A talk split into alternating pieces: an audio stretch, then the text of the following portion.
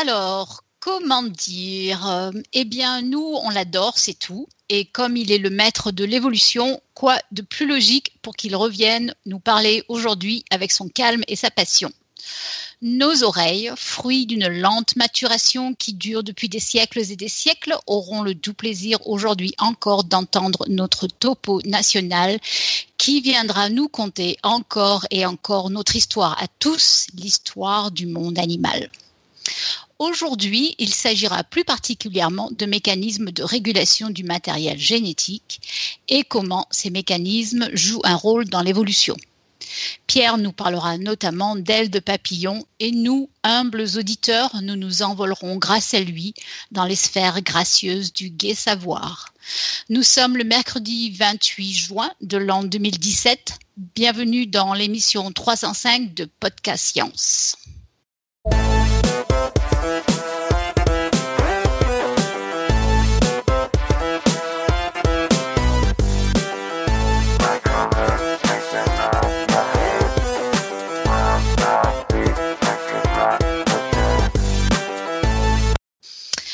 Voilà, alors euh, ce soir nous allons donc parler euh, évolution avec Pierre, mais nous avons aussi en fait avec nous euh, Marie, Marie Manceau, qui est experte comme topo sur le sujet.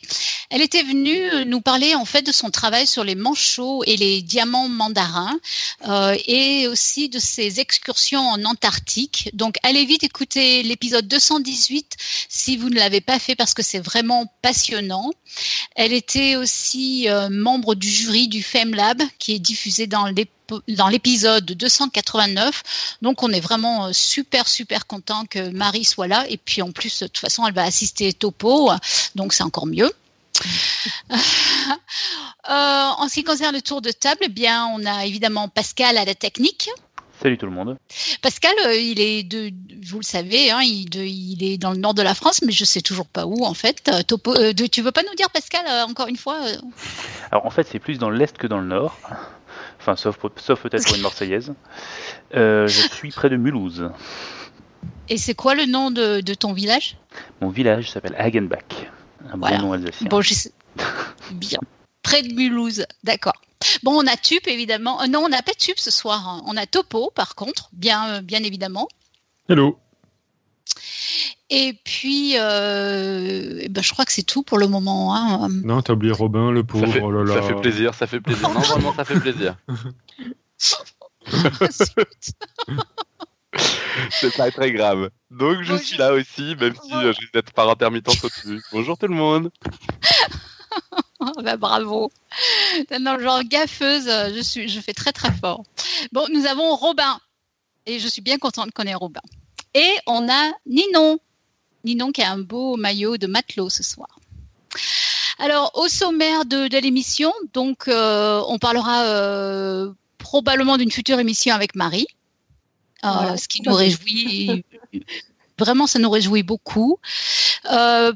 Et puis, euh, donc, ensuite, on aura le dossier sur euh, l'Evo Devo. Et pour rappel, euh, je ne sais pas si vous... Enfin, on a eu une émission 299 sur le même sujet, une longue partie avec Patrick Laurenti. Donc, si le sujet vous intéresse, ne ratez surtout pas cet épisode. Alors, je ne sais pas si on veut tout de suite parler de la future mission de Marie ou on commence tout de suite par le, le dossier de Topo, comme vous voulez. Euh, a priori, on va commencer. Euh, je pense que c'est mieux de, faire un teaser pour euh, l'émission prochaine, donc avec Marie. Mhm. et pour ce faire, je propose que en fait Marie nous explique. Donc Marie, tu, tu travailles donc sur les Vaudévaux. Voilà. C'est ça. Et moi, la question que je me demandais, c'est que généralement, quand on se retrouve dans des, dans des conférences avec des chercheurs, etc., la plupart du temps, euh, on s'aperçoit très très vite que à une discipline qui porte le même nom, en fait, euh, ben, correspond des vues très très très différentes. Donc, je voulais savoir, pour toi, Marie, qu'est-ce que c'est que les Vaudévaux Ouais, c'est vrai que tu as raison, c'est une, euh, une, discipline qui rassemble plein de gens différents et la définition va vraiment changer d'une personne à l'autre. Euh, je pense qu'on est tous d'accord pour dire que c'est l'étude des, euh, des différences entre embryons, comment elles se sont mises en place au cours de l'évolution, etc. Mais après, il y a vraiment plusieurs niveaux auxquels on peut regarder les choses. Donc, si tu veux, moi, je te donne ce que, ce que j'aime bien dire. Mhm. ce que j'aime bien dire, c'est qu'en fait, euh, si on veut comprendre l'évolution, il y a, y a deux choses qui vont compter. D'un côté, tu as euh, l'environnement euh, de l'organisme, et cet environnement, il change. Et en mhm. fait, euh, bah, l'organisme s'y adapte en changeant. Donc l'environnement, c'est une force modificatrice. On a ça d'un côté. Et de l'autre côté, tu as le développement de l'embryon. Et ça, c'est quelque chose qui est très euh, cadré, très régulé. On fait pas, euh, pas n'importe quoi. Si tu veux, si tu prends un mammifère par exemple et que tu lui fabriques au cours de l'embryogénèse, tu lui fabriques cinq pattes et trois yeux, bah ça va pas bien se passer. Mhm. Donc le développement, c'est quelque chose de très contraint. On appelle ça les contraintes embryonnaire à l'évolution. Donc on a vraiment deux, deux choses qui se balancent, l'environnement d'un côté, qui est une force de modification, et puis le développement de l'autre, qui euh, contraint la modification. Et donc en fait pour moi l'Evo-Devo c'est un peu l'étude de la relation entre, entre ces deux forces, et on peut le faire à plusieurs niveaux. On peut le faire au niveau des gènes, c'est la génétique de l'adaptation, j'imagine que tu vas en parler aujourd'hui. On peut le faire au niveau des voies moléculaires, de la régulation de ces gènes, etc. Euh, on peut le faire aussi plus tard euh, au niveau de la formation des tissus, donc les dynamiques des cellules, etc. dans les, dans les tissus. C'est ce qu'on appelle la morphogénèse. C'est un petit peu plus que moi j'étudie au labo. D'accord. Et la morphogénèse, toi, tu l'utilises avec des organismes modèles euh, assez particuliers. Euh, tu en avais évoqué certains, mais peut-être que pour, pour rappeler un tout petit peu, quels, sont, quels sont tes organismes modèles dans ton laboratoire? D'une manière générale, on travaille sur les oiseaux au labo les oiseaux C'est bon, il y a plein, il y a plein de raisons pour ça. À ça, hormis qu'ils sont super mignons et que tout le monde s'intéresse aux oiseaux, mais surtout, c'est, euh, euh, ben voilà, comme pour, euh, comme pour tout, on a besoin de modèles, on a besoin d'exemples. Nous, on a choisi celui d'un caractère qui est la distribution de la couleur et des, des, des appendices cutanés, c'est-à-dire les plumes, les poils, etc., à la surface de la peau. Donc ça, c'est quelque chose qui chez les oiseaux est particulièrement bien connu et aussi euh, qui varie beaucoup dans la nature. Donc on peut se servir de cette variation. Et la, deuxième raison pour laquelle on a choisi les oiseaux euh, pour étudier les embryons, c'est tout simplement que ben, l'accès à l'embryon est facile.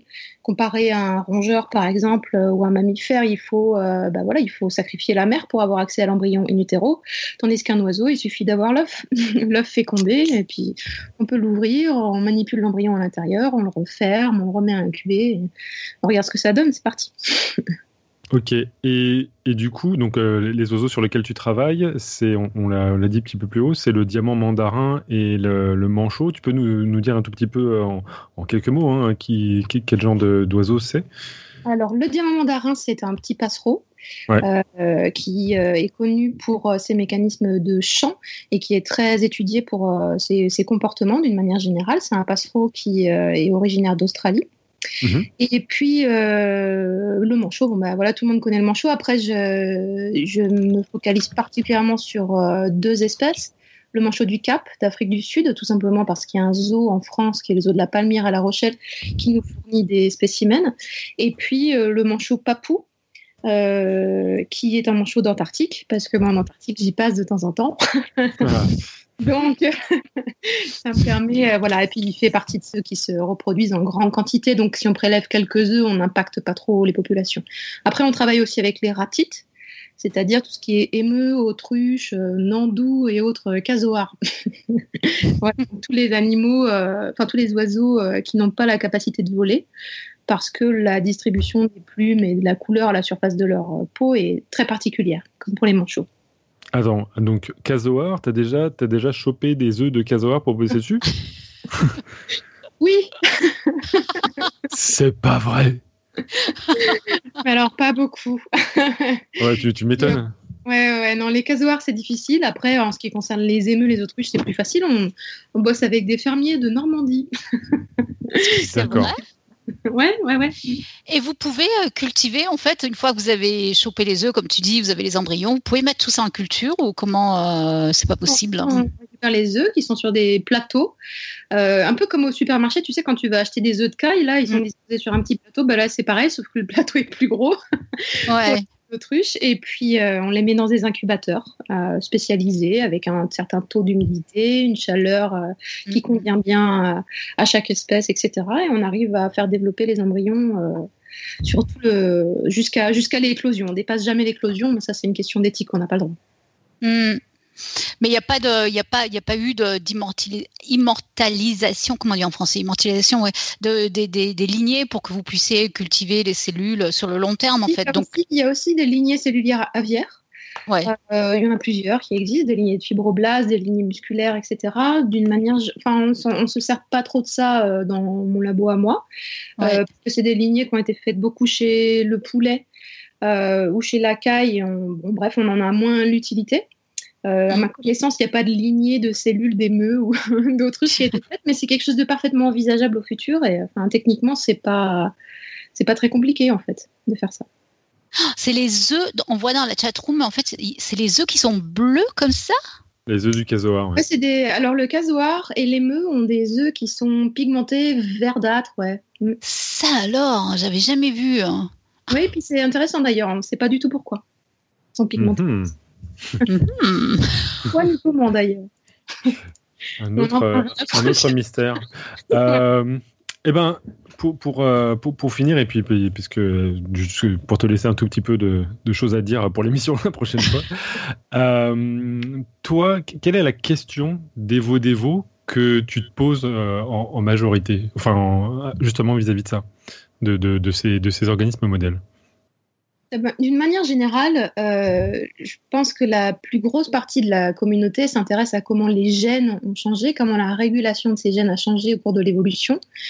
Euh, moi, je travaillais un petit peu plus tard, c'est-à-dire que ces gènes ont été modifiés, etc. Et ils créent des modifications des comportements cellulaires et des tissus, donc la morphogénèse que je mentionnais. Et ça, c'est quelque chose qu'on connaît très très peu. Finalement, on connaît très mal la base euh, tissulaire simple de, euh, de la plupart des, euh, des caractères qui, ont, qui évoluent, enfin qui, qui intéressent les gens. Donc c'est c'est quelque chose qui me passionne particulièrement. C'est comment se fait l'évolution de la morphogénèse en fait. Et c'est pas quelque chose que les gens étudient beaucoup, parce qu'il Ouais. faut avoir un accès à l'embryon et puis il faut euh, utiliser des techniques euh, d'imagerie un petit peu poussées. C'est vrai qu'on se casse pas mal les dents à ce niveau-là. D'accord. Et euh, si je ne m'abuse, toi, tu, tu- tu as réussi à insuffler un tout petit peu de, de mathématiques dans, dans- dans tes, tes questions d'Evo-Devo. Il y a pas mal de modélisation que tu réalises. Euh, Tu peux nous en dire un peu plus? Ça, c'est une méthode qui, je pense, se généralise pas mal, surtout en Evo Devo. Euh, et en fait, c'est la raison, tout simplement, c'est qu'on a du mal à avoir accès aux embryons. Et de plein d'espèces qui varient, c'est pas facile de, de récupérer des embryons d'éléphants pour comprendre comment la trompe de l'éléphant elle a évolué, si tu veux. Mm. Donc, euh, donc pour faire ça, et plutôt que de partir dans le noir, en général, euh, la modélisation mathématique aide. Euh, donc en fait, ce qu'on ce qu'on fait, c'est qu'on crée des on crée des modèles, donc on, écrit des équations mathématiques euh, qu'on fait courir dans des par des dans des simulations par ordinateur pour euh, reproduire un caractère donné. Donc on va faire une équation qui va reproduire la forme de la carapace de la tortue ou la distribution des plumes sur la peau du manchot, etc. Donc on fait des modèles mathématiques et une fois qu'on a réussi à reproduire le paramètre le, pardon, le caractère, et ben on va jouer avec les différents paramètres euh, de ce modèle. Tout ça pour vraiment le- les modifier un petit peu et voir comment, si on arrive à reproduire la variation qu'on voit. Donc les changements de la forme de la carapace euh, dans les différentes espèces de tortues ou euh, les changements de distribution de, des plumes entre les manchots et les diamants mandarins, par exemple. Mhm. Donc si on arrive à faire ça, bah alors on peut faire des prédictions sur la nature biologique des paramètres et les raisons de la variation. Et donc on peut ensuite tester ça biologiquement. Donc en fait, faire des maths à la base, c'est une manière de cadrer la recherche au départ et de cibler des, des paramètres candidats, j'allais dire. Je sais pas si c'est très clair. Oui, Ouais, oui. non, c'est très, très bien. Et puis je trouve Absolument. que c'est un parfait, euh, une, une parfaite euh, introduction pour, euh, enfin en tout cas un teaser, parce que là, on- en gros, ce que tu vas dire, c'est que ta prochaine émission sur les voix des veaux, on va pouvoir réconcilier un tout petit peu les matheux et les biologistes, chose qu'on a rarement fait. Oui, c'est vrai. Surtout quand on les oublie dans la présentation. euh. On fera ça, on parlera de maths et de bio, ouais. Mm. Eh ben, merci Ouais, beaucoup super. Marie. Ok. Merci, Irène, tu avais peut-être une dernière question ou? Non, non, c'est bon, super. D'accord. Eh ben, eh ben, à la saison prochaine, Marie, pour, euh, pour pouvoir discuter de, de ça. Ça va avec plaisir. Merci Marie. Puis bon voyage bientôt euh, en Arctique. Oui, Merci. oui, oui. Alors, c'est mon tour. C'est ton tour. Aïe. je, vous ai, dit que j'ai rien préparé. Ça va être rigolo. Euh, ouais. Alors, moi, je vais rebondir un tout petit peu sur l'émission qu'on a fait, 3 heures. hein, donc, vous, vous- écoutez ça là. Si, si vous l'avez jamais écouté, euh, euh, quand vous écoutez cette émission euh, 305, euh, 299, vous revenez un tout petit peu dans le temps. C'est juste 3 heures. hein. Puis après, vous revenez sur cette émission pour écouter, euh, pour écouter la suite. Dans, dans la précédente émission, je m'étais vraiment, vraiment attardé sur l'explication de l'importance de- des mécanismes de l'évolution, du principe de leur reconstitution, de la fonction ancestrale de telle ou telle structure. En gros, comment les euh, chercheurs utilisent le développement comme une source d'indices pour pouvoir reconstituer ce qui s'est passé au cours de l'évolution des espèces. Parce que une des grandes questions, c'est les espèces, ça ne se ressemble pas. D'où vient la diversité de ces espèces? Ça, c'est très très très important. Et les Vaudévaux s'attardent en regardant le développement. Donc, je vous rappelle le passage d'un- d'un ovocyte fécondé à un organisme multicellulaire euh, après l'embryogénèse. Donc, comment on utilise le développement pour pouvoir euh, justement comprendre ce qui s'est passé au cours du développement de différentes espèces, le comparer, comparer ces choses-là, comparer les gènes qui sont à la base de ces formations de formes au cours du développement pour pouvoir comprendre et reconstituer le portrait robot d'un ancêtre commun de différentes espèces. Tu, tu nous donnes un- tu peux nous donner rapidement un tout petit exemple concret Juste Alors- pour les gens. euh, euh, Ce que j'avais donné comme exemple euh, à ce moment-là, c'était de, la manière dont on pouvait, en regardant le développement de différentes espèces, voir ce qui s'était passé. Euh, j'avais donné trois exemples, notamment, moi ce que je trouve qui est particulièrement frappant, c'est la perte de structure, parce que au cours du développement, tu peux savoir euh, en regardant certaines espèces qui ont perdu des structures au cours de l'évolution de leur lignée, on peut voir euh, ce qui, ce qui, ce qui s'est passé au cours du développement, ce qui est particulier, parce que la perte de ces structures, elle a lieu par une altération de ce développement. Par exemple, quand tu regardes un embryon humain, on voit qu'au cours du développement, une queue se forme, puis se résorbe pour donner le coccyx. Cette queue, on la voit au cours du développement et on comprend que au cours du développement d'un des organismes qui a contribué à notre lignée, il a dû y avoir une interruption de cette étape de la formation de la queue, ce qui explique maintenant la forme qu'on a, nous, euh, grands singes, avec les gorilles, euh, les, les bonobos, les chimpanzés et les orang-outans, euh, de, du- de- donc d'un plan d'organisation dans lequel on a perdu la queue. Même chose pour les baleines et les dauphins, dans lequel on voit des embryons de membres postérieurs se former et en fait se résorber. Tout ça, ça nous montre que bah, Mm. déjà ces espèces, elles possédaient à un moment euh, dans, leur, dans leurs lointains ancêtres un ancêtre qui possédait une queue, un ancêtre qui possédait des membres postérieurs, mais qu'une altération du développement a fait que des descendants ont perdu ces caractéristiques-là. Donc euh, ça, c'est voilà un, un exemple typique Ouais. dans lequel on peut, en regardant le développement, avoir une idée de ce qui s'est passé au cours de l'histoire évolutive de certaines espèces. Ouais, c'est vrai que du coup, on comprend bien, surtout avec l'histoire de la queue chez, chez, le, chez l'humain, en fait, effectivement. ouais. Ouais, ouais. Bah, enfin, enfin, la perte des, des- des- des caractéristiques, c'est vraiment un cas classique. Euh, c'est pas très très parlant. Généralement, les choses qui nous, euh, nous intriguent plus, c'est plutôt justement euh, l'apparition de structures. Euh, mais c'est hautement plus compliqué. Alors aujourd'hui, Mm. justement, je vais essayer de, de vous montrer quelques exemples de, de, de- d'innovation évolutive euh, avec l'apparition de nouvelles structures, l'apparition de nouveaux, patrons, euh, justement, ou de nouvelles formes ou de nouvelles colorations. Alors, donc, pour pouvoir comprendre un tout petit peu cette émission, il faut avoir écouté l'autre, notamment un, truc que je vais essayer de vous euh, rappeler aujourd'hui, c'est le fait que parmi tous les gènes qui sont présents chez des organismes, il y en a certains qui s'appellent des facteurs de transcription qui sont particulièrement importants, notamment au cours du développement. Pourquoi ils sont particulièrement importants? Alors, donc euh, là, euh, ce, que, je vais vous évoquer, je, mettrai quelques images justement dans la chatroom pour, pour en parler. Il faut comprendre un tout petit peu le fonctionnement général des gènes. Alors, quand je parle de gène, en fait, j'ai une idée particulière en tête. Le gène, pour moi, c'est une partie du génome qui code pour quelque chose. Alors, qu'est-ce que ça veut dire coder? En gros, ça veut dire que c'est une partie du génome qui va être employée et lue par une cellule en utilisant de la machinerie cellulaire pour d'abord être transcrite en ARN, puis éventuellement traduit en protéines. Nos cellules sont faites de plein plein de composés, dont l'essentiel sont des protéines, et ces protéines sont codées par des informations qui se retrouvent dans le génome. Or, ouais, c'est bon? Ouais, c'est bon. Donc en fait, pour utiliser une autre façon de, l'expliquer, c'est que l'ADN c'est le code donc génétique à partir duquel vont être euh, euh, formées d'autres molécules et ensuite euh, on aura les protéines en fait. et, les, facteurs de transcription, c'est des facteurs de régulation en fait. Alors, je vais être pour, pour le coup, pour, pour vraiment clarifier, il faut que je mette le, le mode prof on. Donc, vas-y. L'ADN, en soi, le génome, c'est n'est pas un code génétique. Le code génétique, c'est justement ce qui permet de faire le lien entre des gènes codants et la séquence de protéines qu'on obtient à la fin. Et tout le matériel génétique n'est pas codant. Donc tout le matériel génétique euh, ne, code pas pour quelque chose. Et ça, c'est très, très, très important. On le verra justement. Vais, un des gros morceaux de ce dossier, c'est de vous expliquer en quoi ce qui ne code pas pour quelque chose dans le génome peut tout de même être particulièrement important.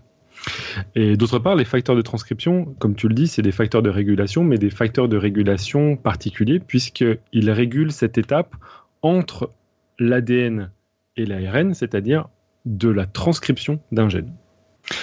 Alors, fighter de transcription, faut comprendre que pour pouvoir passer d'ADN à un ARN, c'est pas juste un facteur de transcription qui est utilisé. Ce qui est utilisé, c'est tout d'abord une enzyme qui est une polymérase, c'est une enzyme qui polymérise des choses. Et qu'est-ce qu'elle va polymériser, cette euh, enzyme particulière qui nous intéresse aujourd'hui? C'est polymériser des nucléotides pour former de l'ARN. En fait, il y a plusieurs types de polymérase dans, une cellule. Il y a par exemple l'ADN polymérase, qui elle est sollicitée quand l'ADN est répliqué, au moment où les cellules se divisent.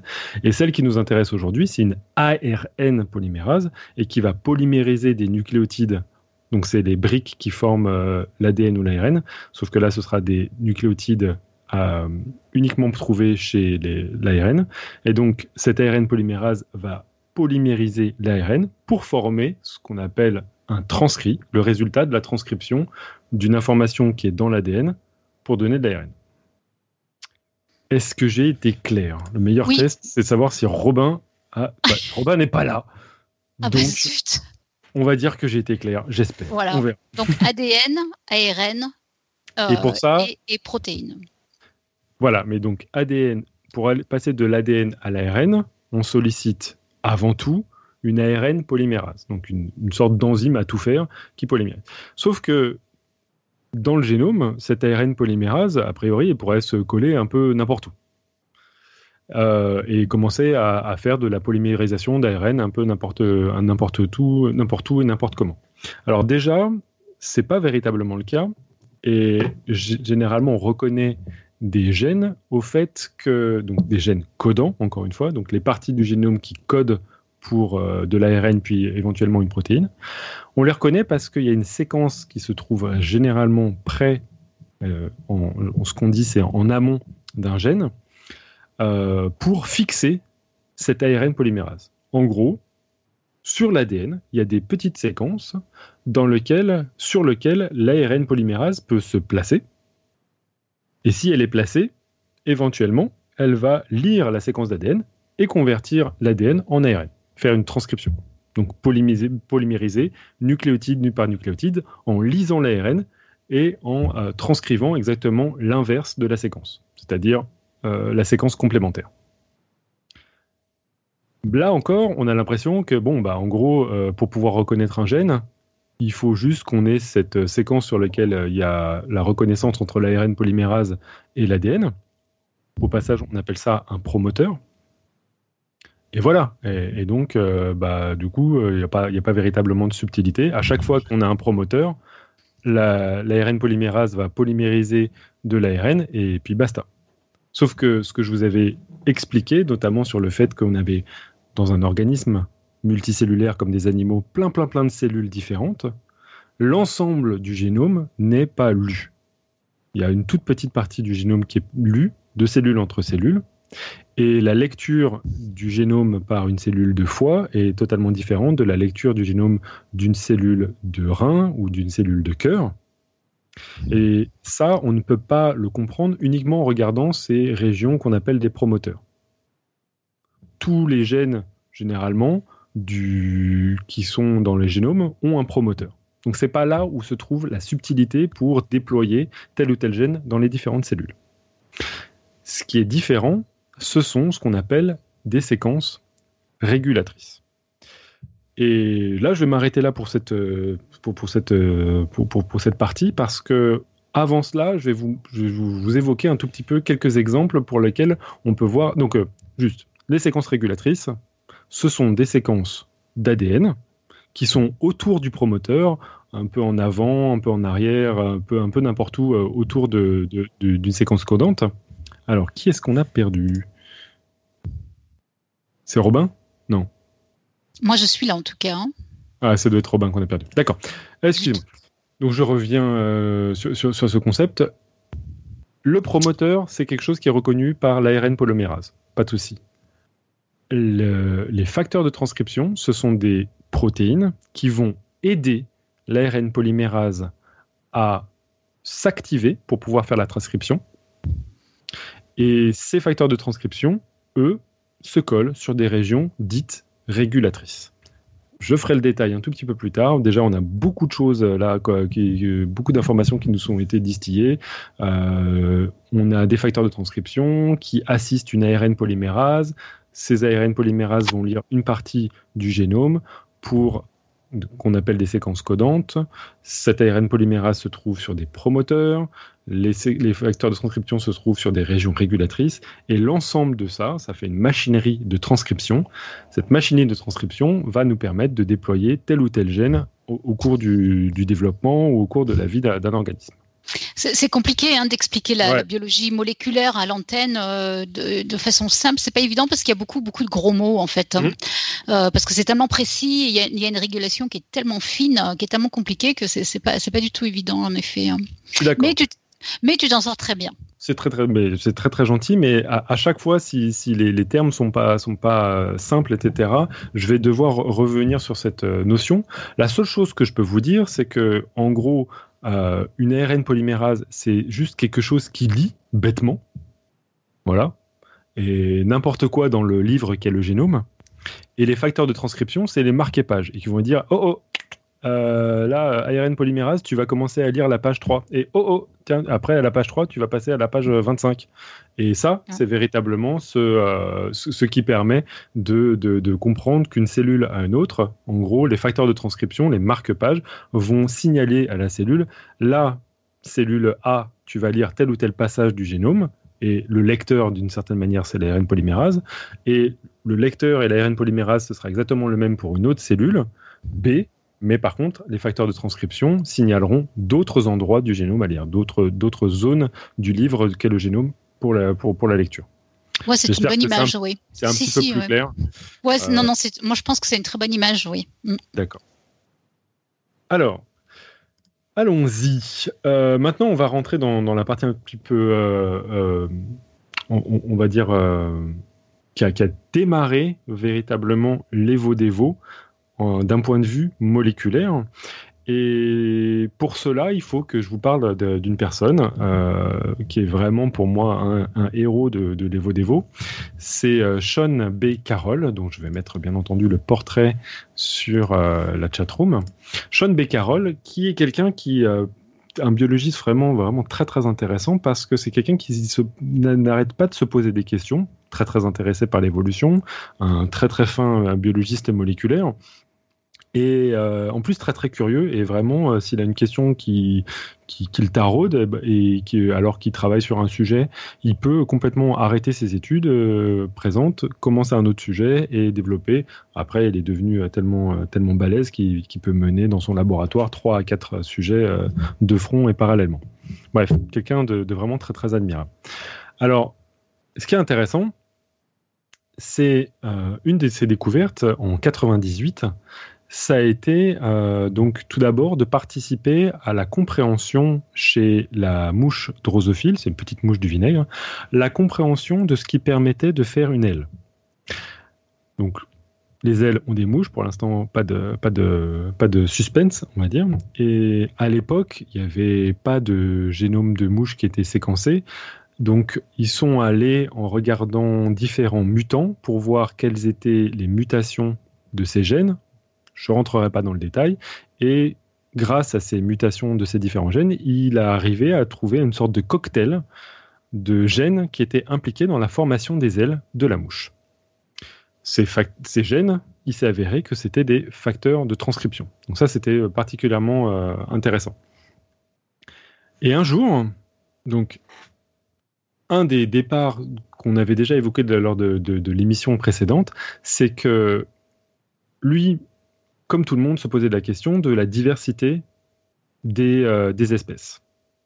Et comme je vous l'avais expliqué dans la précédente émission, il y a une des, un des, des, des, grosses surprises des années 80, c'était de découvrir que entre la mouche, entre le dauphin, entre le chimpanzé, entre les humains, etc., si on regarde la plupart des gènes, on s'aperçoit qu'il y a pratiquement systématiquement un gène équivalent trouvé chez des espèces qui sont vraiment très très très euh, lointainement séparées d'un point de vue évolutif. Et je vous avais donné l'exemple du gène Paxis qui contrôlait la formation des yeux chez la mouche, chez les souris, chez les humains et chez en fait l'essentiel des animaux. Alors ça, c'était grosse découverte, grosse surprise, parce que ça voulait dire, d'accord, alors on a des gènes qui on semble avoir les mêmes fonctions, c'est cool, hein ça veut dire que probablement l'ancêtre euh, commun de, de ces espèces-là avait ce gène-là et donc possédait probablement quelque chose de similaire à un œil.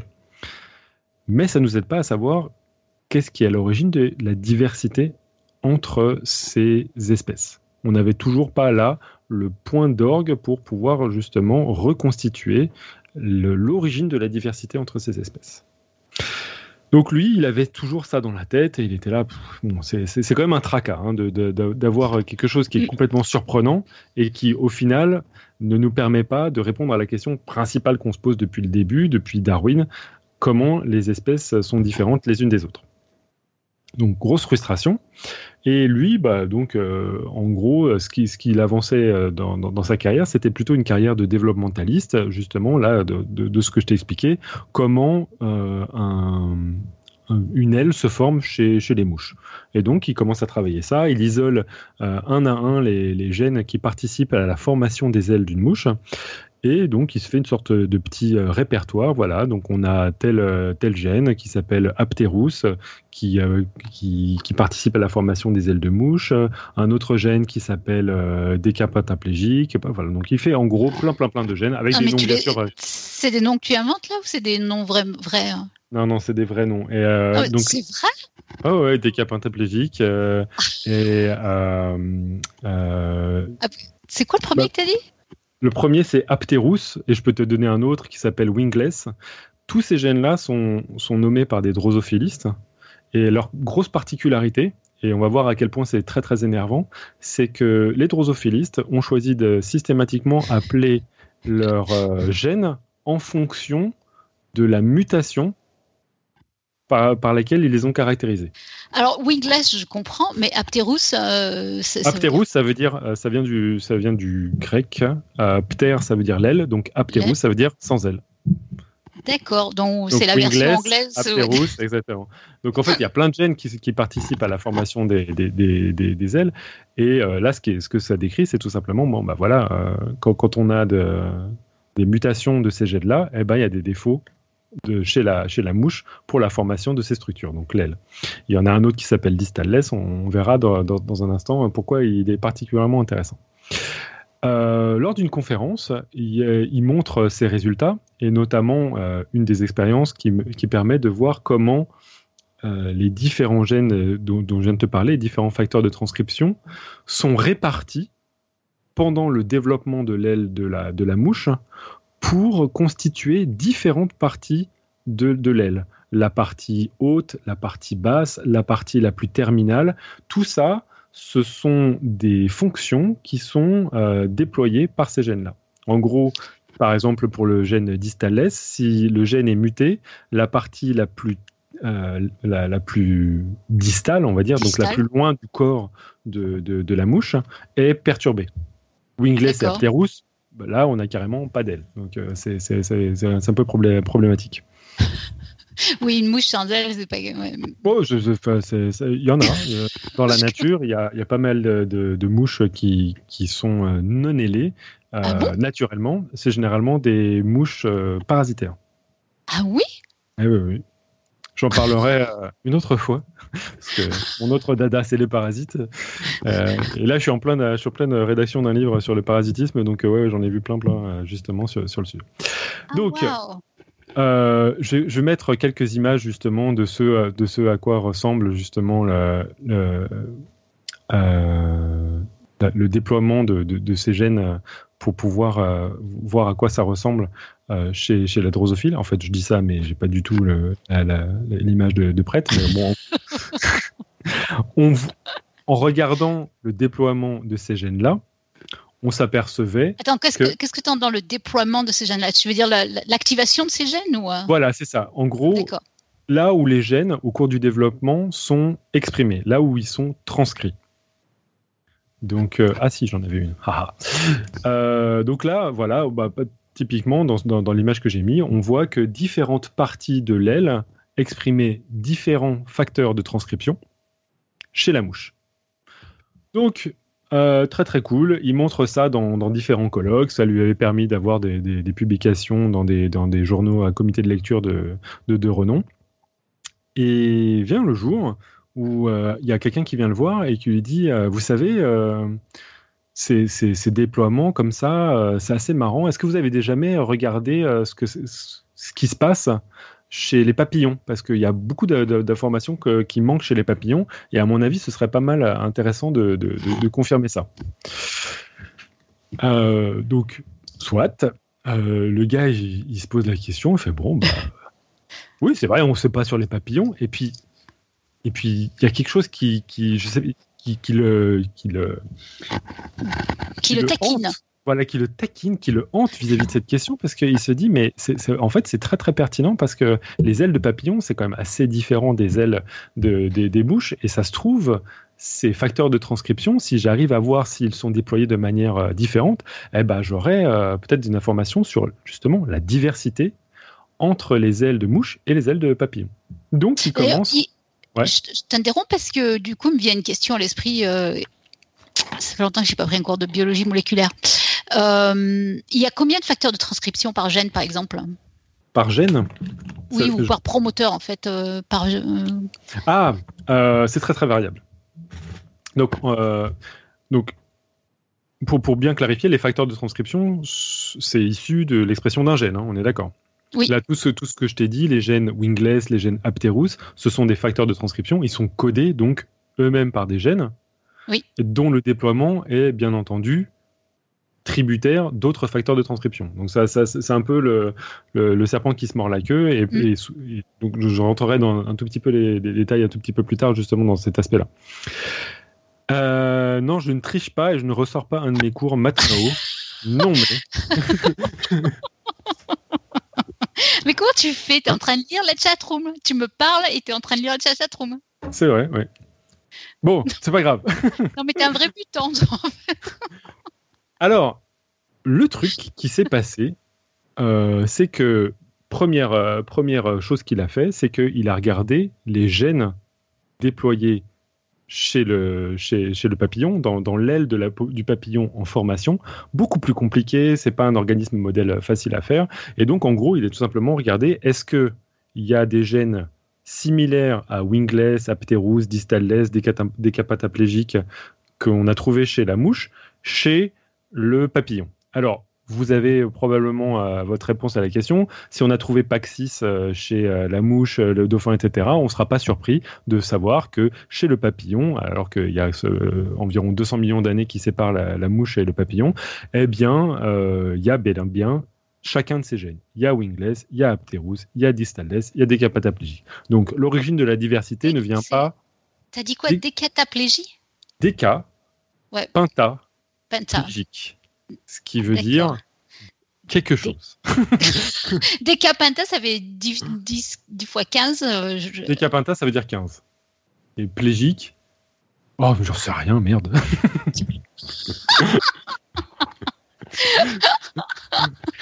Mais je remarque que ce qui est bien avec cette spécialité, c'est que ça, ça fait travailler la diction en même temps, quoi. voilà. Absolument. Comme dit euh, le geek sur la, sur la. Bah, déjà, je, je dois prononcer tous les noms des espèces en latin, comme euh, Drosophila melanogaster. Oui. Et le papillon dont il était question, vous m'avez même pas demandé comment il s'appelait en latin. eh bien, son... Euh, Point du tout, c'est Junonia sonia, dont le nom vernaculaire est papillon ocellé. Et alors, ce qui est marrant, c'est une merveilleuse transition, merci Robin. Ce papillon ocellé, il porte euh, sur les ailes des motifs pigmentaires dont, si vous avez suivi ma vidéo sur le morpho, vous savez maintenant qu'ils sont réalisés par des petites écailles qui se trouvent à la surface de, l'aile du papillon, et chacune, chacune de ces écailles a une couleur particulière, et l'organisation de ces écailles peut faire des motifs comme des stries, des ocelles, des bandes, etc. Et ce qui est intéressant, donc, c'est que euh, il y a notamment des ocelles qui sont présents euh, chez ce papillon osselé. Hein. Merci Captain Obvious, encore une fois. Et euh, là où il y a eu une grosse surprise, c'est qu'en regardant le déploiement des gènes chez le papillon, de, de, ces gènes qui forment euh, l'aile, tout d'abord, absolument aucune surprise, ils étaient déployés à peu près de la même manière que chez la mouche. Donc, pour former une aile, euh, l'essentiel des gènes du papillon sont déployés de la même manière. Sauf que, alors là, je vais vous montrer une petite image dans la chatroom. Il s'est aperçu qu'il y avait un des gènes, distales, qui formé un point, c'est-à-dire qu'il était déployé sur un point dans la formation tardive de l'aile de papillon. C'est-à-dire l'aile est bien formée et soudain, alors que ce n'est pas du tout le cas chez la mouche, on voit le gène distales déployé comme ça, bam, d'un coup. Ah, alors Marie Manceau nous répond Des cas pentaplégiques régulent la formation des 15 disques imaginaux de la mouche, qui sont des structures transitoires qui condamnent les pattes les ailes et certains organes, décapinta pour 15. Mais bien sûr, j'aurais dû m'en douter. Mais Pierre, comment fais-tu? C'est incroyable. Hein. je vérifie si les images sont bien euh, passées dans la chatroom et du coup, bah après, je vois, je vois justement. Mais tu parles en même temps. Alors, tu regardes la chatroom, tu parles et en plus tu lis. Hein. Mais bon, enfin bref, bref. Bah, bah, c'est normal. Enfin, bref, ce, ce gène distales qui, je vous le rappelle, s'il est muté, euh, altère un tout petit peu la, formation distale des ailes de, mouche, n'est pas du tout euh, déployé en un point tardivement chez euh, la mouche Drosophila melanogaster.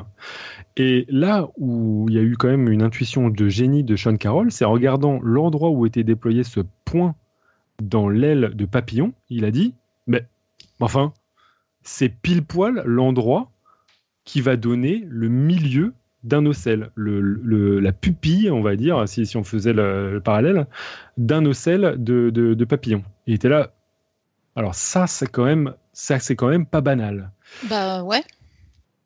Et du coup, en regardant euh, plus attentivement, ils se sont aperçus que euh, ce gène et d'autres gènes dont on passera les noms parce que ça va pas être particulièrement intéressant, contrôlaient véritablement la pigmentation des ocelles du papillon euh, Junia sonia, donc le papillon osselé. La fonction, ah. mais rien à voir, on est d'accord. D'un côté, on a quelque chose qui permet la, formation correcte d'une aile d'une mouche et du papillon aussi. Et soudain, là, on a ce déploiement totalement différent et qui contrôle la pigmentation et donc la formation de motifs pigmentaires dans l'aile de papillon. C'est un truc de ouf cette histoire, c'est fou ça. Ah oui, ben, c'était 1998. Le mec, il est passé dans le New York Times pour raconter son histoire. Ça a vraiment passionné, passionné les gens. Pourquoi ça a passionné les gens? Parce que là, on avait en fait un gène qui présentait ce qu'on appelle une fonction pléiotropique. En gros, le même gène avait plusieurs fonctions. Et là, on voyait que, alors qu'il y avait une fonction qu'on imagine importante pour la formation de l'aile entre la mouche et le papillon. Je vous rappelle que Distales a la même fonction pour la formation de l'aile du papillon de l'aile, de, la mouche, pardon.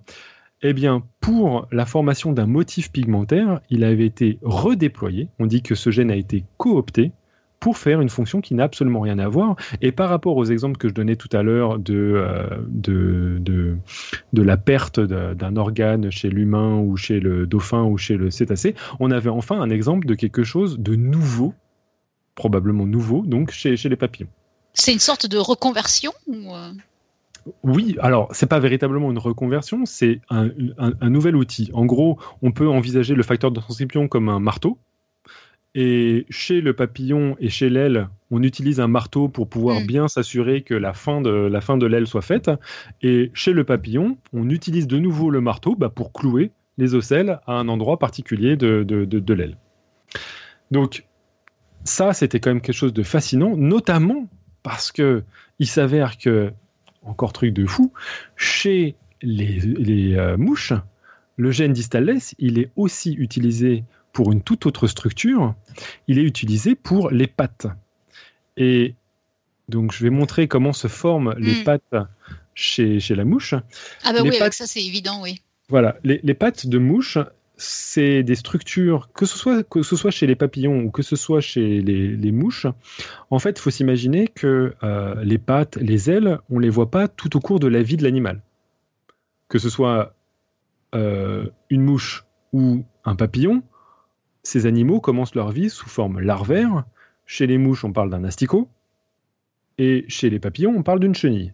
Et on est d'accord, il n'y a pas de pattes, il n'y a pas de. Enfin, il y a des mini-pattes, ah bah mais il n'y a mhm, pas de mhm. pattes de la même forme que les papillons et il n'y a pas de pattes de la même forme que les, euh, que les mouches sur la larve. Ça, ça c'est parce que ces structures apparaissent un petit peu tardivement au cours du développement, une fois que la larve elle a bien mangé, et après une métamorphose à travers une chrysalide ou une pupe euh, chez les papillons. Or, la formation de l'essentiel des organes de l'adulte, se fait dans des petites poches qu'on appelle des disques. Et il y a des disques qui vont permettre de contribuer aux, organes génitaux, des disques qui vont permettre de contribuer aux ailes, des disques qui vont contribuer aux pattes. Et ces, disques se, se, retrouvent à l'intérieur de la larve. Et au moment de la métamorphose, ces, ces, disques vont permettre de déployer donc ces structures finales adultes comme les pattes, les ailes, etc. Et nous, ce qu'on peut faire, bah, c'est disséquer ces larves juste avant qu'elles soient dans la, enfin, ou au moment où elles sont dans les chrysalides, pour voir comment euh, sont déployés les gènes à l'intérieur. Or, Distales est important pour les mouches, notamment pour pouvoir réaliser des pattes. Et ce qui est très très intéressant, c'est que Distales est important pour pouvoir réaliser notamment euh, la formation des pattes en contrôlant la partie la plus distale, jusqu'à la partie la plus proximale. Donc on commence par la partie la plus lointaine des pattes, là où il y a les griffes, jusqu'à la partie la plus euh, proche euh, donc de, qu'on peut euh, éventuellement appeler fémur ou hanche jusqu'au et qui, qui, sont collés donc au thorax de, ces insectes. Je sais que ça, commence à tout petit peu à être compliqué, mais là, l'image que j'ai mis euh, justement dans la, dans la chatroom, c'est une image d'un disque imaginal de pâte. Et on voit que dans ce disque imaginal de pâte, il y a euh, différentes parties. Et pour comprendre un tout petit peu le passage d'un disque à une pâte, faut s'imaginer que au centre de la disque, du disque, pardon, se trouve la structure qui va être la plus loin du corps. Et dans la partie la plus euh, latérale du disque, donc à la périphérie du disque, va correspondre les parties les plus proches du corps. Donc ça, il faut s'imaginer bah, tout simplement une sorte de euh, préservatif Hein Putain, Voilà. c'est exactement l'image que je m'apprêtais à donner. si. Non, c'est vrai? Bah oui. Exactement, quoi. J'étais en train de me Donc- dire, bon, on pourrait dire ballon plutôt, mais non, non, c'est un préservatif. c'est un préservatif.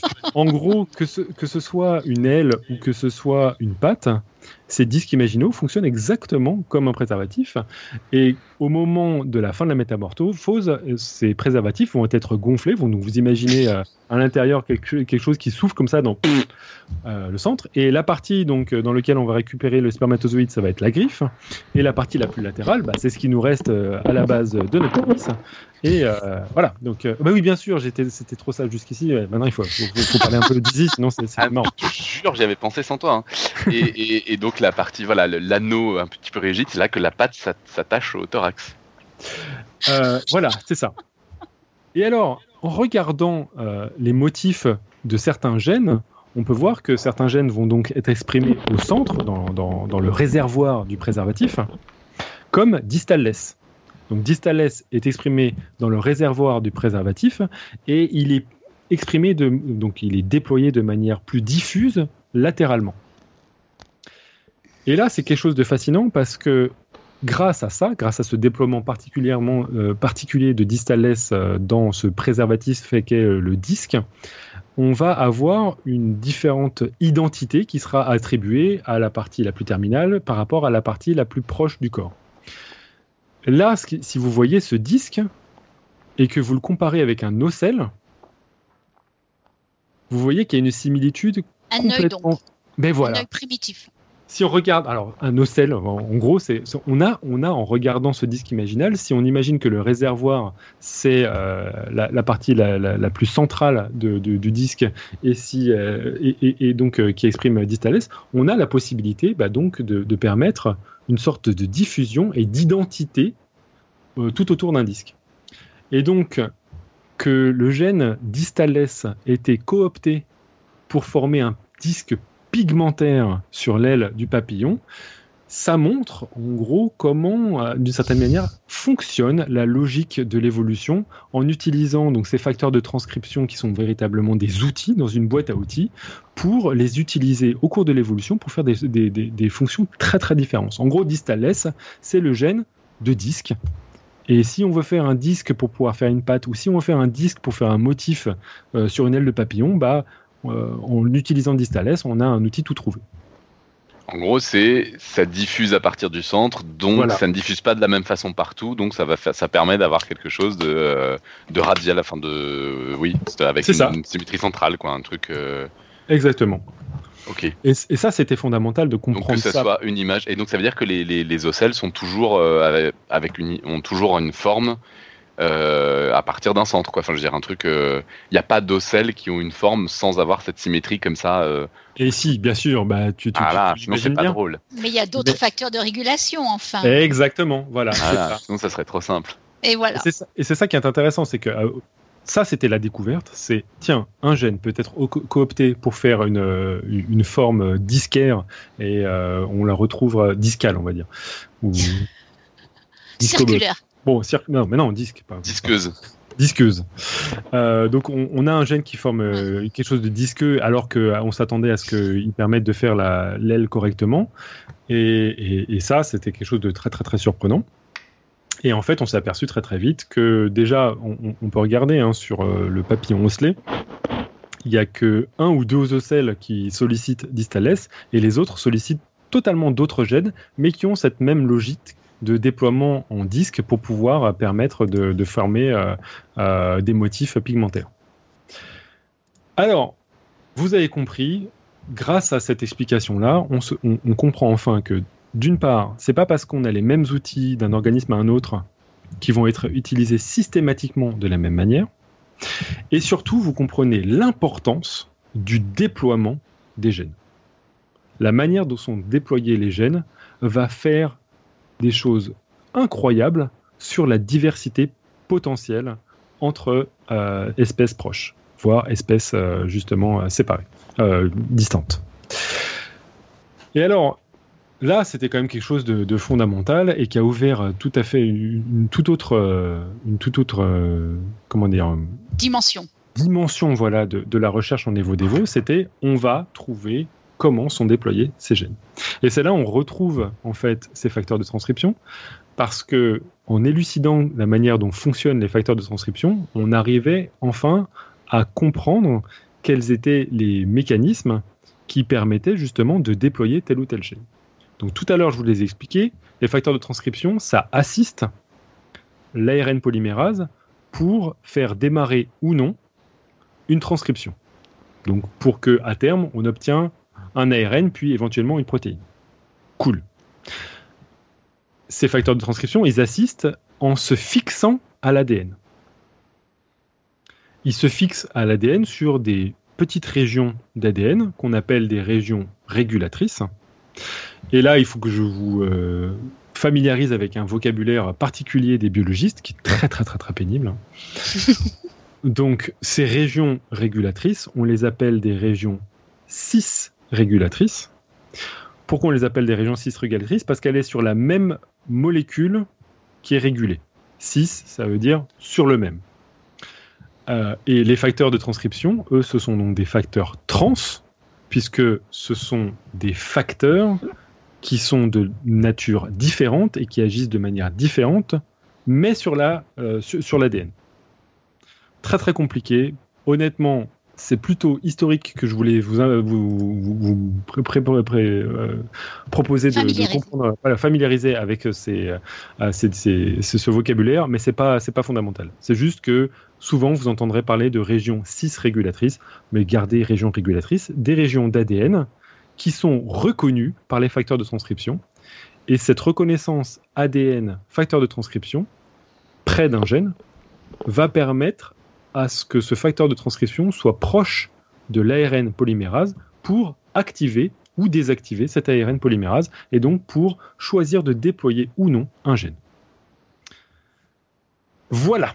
Donc, on en est à, ce concept-là. Et là où justement euh, on en arrive à quelque chose de, fondamental en, en, biologie évolutive, c'est la compréhension aussi de ce que c'était qu'un gène et ce, que, ce, que, ce à quoi correspondait le reste du génome? Parce que, je vais vous poser une petite question, à votre avis, dans le génome humain, combien, du combien de pourcentage du génome va être transcrit en ARN Alors, va être. C'est ça est potentiellement transcrit en ARN. Parce que je vous rappelle que toutes les, tout, le génome n'est pas euh, transcrit en ARN en fonction des cellules, en fonction des conditions, etc. Mais si on, regardait tous les cas possibles, combien ont en gros des séquences promotrices qui vont être reconnues par l'ARN polymérase pour lancer la transcription? 1,5%. Alors, c'est mal de tricher. Mais c'est exactement ça. 1,5%.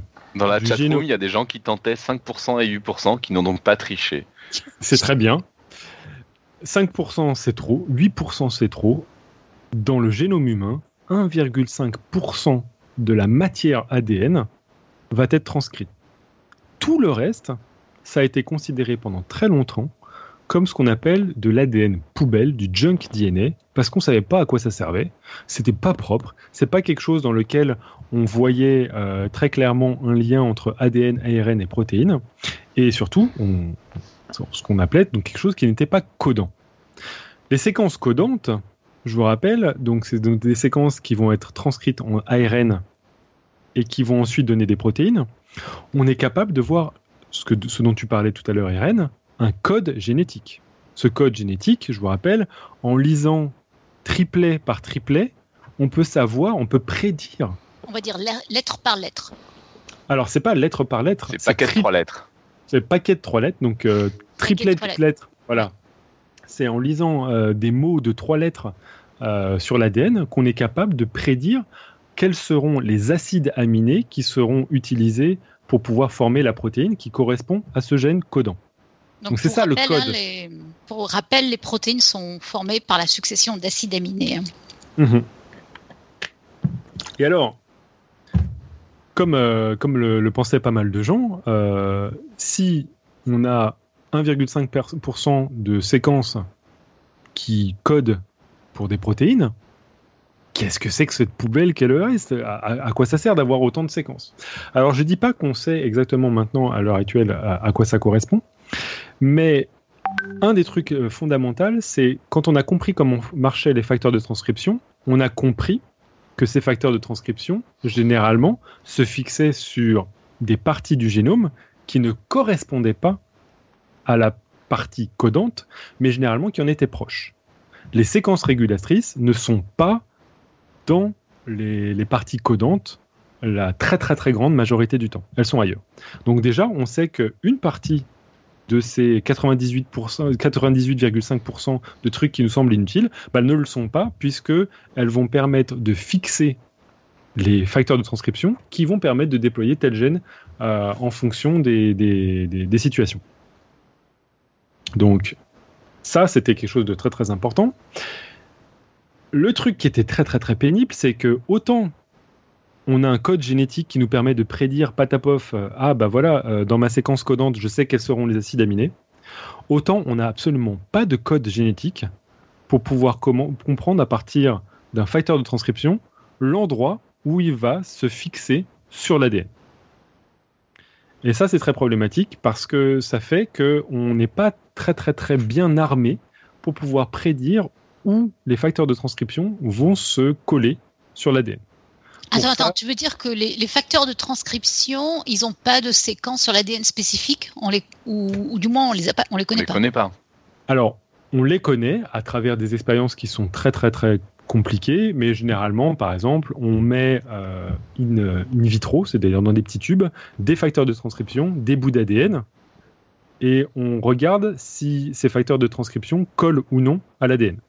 S'ils collent il y aura bah, plein, plein, de réactions qu'on peut faire en biologie moléculaire pour, pouvoir s'apercevoir qu'il y, a, bien eu collage entre l'ADN et les facteurs de transcription. Si ça colle pas, bah, ça veut dire que dans la séquence qu'on a utilisée, il n'y a pas de séquence reconnue par le facteur de transcription. Aujourd'hui, on a compris pour certains facteurs de transcription la logique qui était derrière pour pouvoir voir comment ils se collaient à l'ADN en étudiant très très précisément la manière dont les protéines de ces facteurs de, ces, facteurs de transcription sont codés. On a d'une certaine manière déchiffré le code de ces facteurs de transcription, mais c'est pas l'ensemble des facteurs de transcription qu'on retrouve chez, dans, tous les génomes de tous les animaux euh, et voire de tous les organismes de, la planète.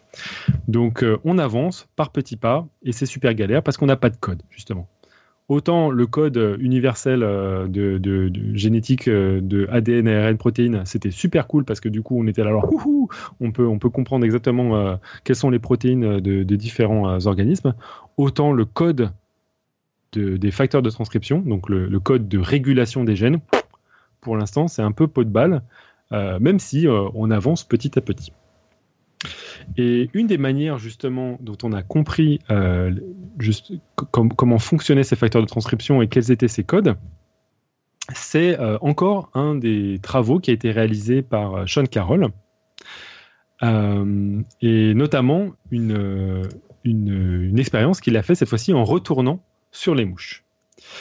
Alors, quand on regarde des ailes de mouche, euh, par exemple les ailes de la mouche Drosophila melanogaster, il n'y a pas véritablement de pigmentation. Euh, ce qui est pigmenté chez notamment le mâle de la mouche Drosophila melanogaster, la mouche du vinaigre, c'est plutôt le bout de l'abdomen et non pas les ailes. Mais quand on est un fin entomologiste et très très euh, curieux biologiste comme Sean Carroll, eh ben, euh, on, fait, euh, on fait attention un tout petit peu à, toutes les espèces de drosophiles qui existent. Et il s'avère que chez les drosophiles, il y a une variabilité énorme des pigmentations des ailes. Euh, l'explication, en termes évolutifs, elle, peut être simple. Les mouches, la plupart des mouches, utilisent leurs ailes pour séduire les femelles. Alors c'est quelque chose d'absolument adorable.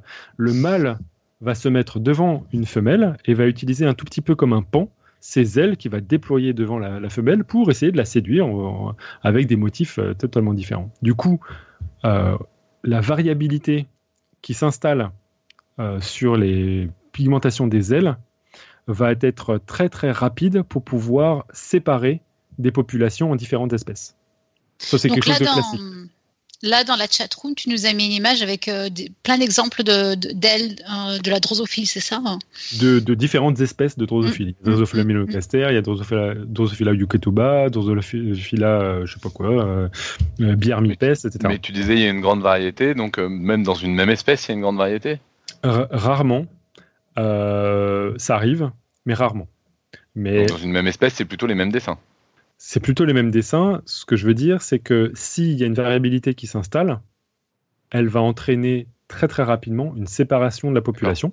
Parce que tu auras des femelles qui vont préférer un motif, des femelles qui vont préférer un autre motif, et pas des femelles qui vont préférer les deux motifs. Et du coup, ça, ça installe très très rapidement un mécanisme de spéciation. C'est la sélection sexuelle qui est, euh, participe euh, souvent à la séparation d'une population en différentes euh, espèces au cours du temps. Donc si ça arrive, finalement, ça dure pas. Voilà. Donc euh, ça peut arriver, mais généralement, au bout d'un moment, on, prévoit que ça, convertit la situation en, justement en, deux espèces différentes. Là où l'expérience qui, a, été faite par Sean Carroll est particulièrement intéressante, c'est que ce qu'il a fait, c'est qu'il a utilisé un outil particulier. C'est quelques années plus tard quand même, on est euh, déjà en 2001, puis après en 2005, pour pouvoir travailler dessus. On a séquencé le génome de la drosophile, donc cette fois-ci, on n'a plus seulement les séquences codantes qui nous intéressent, mais on a l'intégralité des génomes qu'on peut explorer. Et donc, euh, ce, ce, ce gars-là, ce qu'il va faire, c'est que tout simplement, il va prendre des parties d'un gène qui l'intéresse, notamment un gène qui code pour la pigmentation, le gène qu'on appelle yellow. Encore une fois, bravo les drosophilistes, vous avez appelé un gène yellow. Pourquoi? Parce que quand la mouche... Ça fait du rouge. Ça fait du jaune. Mais dans un cas normal, qu'est-ce que fait ce gène yellow? Eh bien, il permet une pigmentation brune. Merci les drosophilistes. Vous êtes, vous êtes vraiment des champions. Donc en gros, tous les motifs qu'on voit sur les ailes généralement de, euh, de, la, de, la mouche, c'est le gène yellow qui est déployé à différents endroits pour pouvoir accumuler de la mélanine, etc. Donc lui, ce qui l'a intéressé, c'est il s'est dit, voilà, le gène yellow, si je le regarde chez une, mouche comme Drosophila melanogaster, c'est vraiment pile poil la même chose que le gène qu'on retrouve chez Drosophila biarmipes ou etc. Le gène yellow ne change pas. Encore une fois, c'est rarement la séquence codante d'un gène qui est altérée entre différentes espèces. L'outil reste le même. Donc l'outil pour, euh, euh, pour peindre une aile, yellow, est le même entre une mouche, etc. Entre les différentes espèces de mouches drosophiles. Lui, ce qu'il s'est dit, donc, c'est que puisqu'il y a une variabilité potentielle sur le déploiement de ces gènes, je vais regarder ce qui se passe autour de ce gène yellow pour éventuellement savoir s'il y a des facteurs de transcription différents entre espèces qui déploient justement le gène yellow euh, différemment entre une espèce de mouche A et une espèce de mouche B. Et pour pouvoir se rendre compte de ça, il a fait quelque chose qui est quand même assez admirable. Il a pris la partie, euh, on va dire, à gauche du gène yellow, qui ne code pas pour le gène yellow, mais que lui euh, potentiellement euh, pensait être rempli de sites de fixation de facteurs de transcription.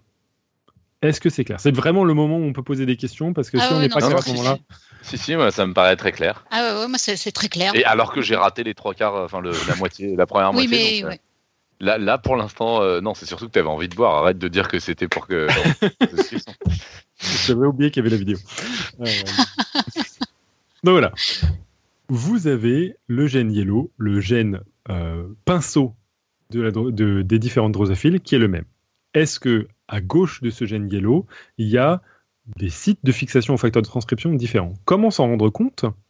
Eh ben, ce qui a été très très malin et fait, fait par, euh, par cette équipe-là, c'est d'utiliser ce qu'on appelle des constructions rapportrices. Alors, qu'est-ce que ça veut dire, ces constructions rapportrices euh, de gènes? En gros, on prend la partie à gauche du gène de yellow, dans lequel on suppose qu'il y a plein, plein, plein de, régions, de facteurs de, liaison à des facteurs de transcription. Et au lieu de coller cette partie à gauche du gène yellow, au lieu de le coller à yellow, on va le coder à un gène rapporteur, un gène qui n'est pas présent dans le génome de la drosophile, comme par exemple un gène de fluorescence piqué chez la méduse, la fameuse protéine GFP. Donc, les méduses, euh, la plupart d'entre elles sont fluorescentes, et on a découvert euh, au début des années euh, enfin, 90-2000 que c'était dû à une protéine qui est présente quasi exclusivement chez les méduses et les coraux, etc. Et on peut prendre ce gène-là, donc la partie codante de ce gène-là, et la mettre à droite de séquences régulatrices. Et là, si tout se passe bien. Attends, alors ne bouge pas. Donc, on prend des gènes de méduses qui codent pour la fluorescence, mhm. qu'on met dans un, de l'ADN de drosophile, ouais. à l'endroit juste à, juste à côté, juste à droite de ce qu'on pense être les, euh, le, truc, euh, j'ai oublié le nom, mais euh, qui fait que ça fonctionne. Le, bah, à la place de Yellow, en fait. Le gène peintre. Sauf que si on faisait ça, on casserait Yellow et ce serait pas génial.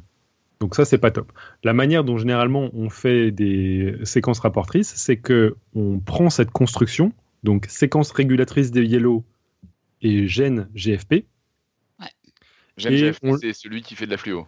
Voilà, donc euh, fluo, donc euh, partie, donc séquence régulatrice de yellow, euh, structure fluorescente de la méduse. Et ça, on essaye soit de l'insérer aléatoirement dans le génome de la drosophile, en espérant que ça casse rien. Soit on peut le mettre aussi dans une structure qui va se balader de cellule en cellule et qui va former une sorte de mini chromosome. On appelle ça un plasmide. Euh, en espérant que euh, tout se passe bien et qu'il soit euh, présent dans toutes les cellules de la drosophile. Qu'est-ce que ça permet de voir, ce genre de choses? Bah, Normalement, si tout se passe bien, on peut voir la GFP déployée à l'endroit où Yellow serait déployé normalement. Ça veut dire que la drosophile, des drosophiles vertes. Et, euh, uniquement uniquement à l'endroit. là où il y a les dessins euh, bruns euh, sur une drosophile normale. Exactement. Bah, ça me fait plaisir. C'est les dessins habituels, mais version fluo. Voilà, exactement. Si tout va bien. Si on a bien euh, ce qu'il faut. Voilà, par exemple, si, j'avais pris les séquences régulatrices de distalless chez le, papillon et que je l'avais mis en face, juste à côté de, de la GFP, et que j'avais réussi à, insérer cette séquence régulatrice, donc cette construction rapportrice chez le papillon, eh ben, je l'aurais vu déployer dans un point exactement au même endroit où se trouve Distales en temps normal. Donc ça rapporte le déploiement d'un gène. Ça rapporte l'expression d'un gène. Ah ben ça, c'était super pratique parce que, notamment, ce qu'ont ce qu'on pu faire, donc euh, là, par exemple, je vais vous montrer dans une première image dans la chatroom, l'endroit où Yellow est normalement exprimé chez différentes espèces de, euh, de drosophiles. Alors, de manière très très simple, quand on voit une aile de Drosophila melanogaster, je vous avais dit que ces ailes-là sont, sont parfaitement transparentes, à part les nervures, qui généralement sont un tout petit peu noires, eh ben on voit yellow accumulé uniquement dans les nervures. C'est bon? Ouais, ouais. oui. Alors que dans une espèce de mouche comme euh, DB, euh, Drosophila biarmipes, qui a une petite tache, on appelle ça un spot. Il y, a un il y a un spot sur la partie la plus terminale de l'aile de, de, cette euh, de drosophile. Et eh ben, Yellow se trouve déployé dans la partie terminale de l'aile. A une fonction, on, on, voit exactement la bonne répartition, le bon déploiement dans l'aile de, de la drosophile qui correspond. Pas de surprise. Alors, et, bien sûr, ça, c'est au cours du développement, c'est-à-dire que c'est pas chez l'adulte qu'on voit ce, déploiement de yellow, c'est dans la pupe, c'est-à-dire au moment où l'insecte est en train de faire sa métamorphose. L'aile n'est pas finie d'être formée, mais on voit déjà le déploiement des gènes qui vont accumuler les, pigments euh, bruns euh, au cours du développement. C'est pour ça qu'on est dans l'évo-dévo. Pour l'instant, pas de surprise. Et tu peux, tu peux nous expliquer très très brièvement, pour ceux qui se posent Ouais. la question, comment est-ce qu'ils arrivent à insérer ces gènes dans le génome de la drosophile?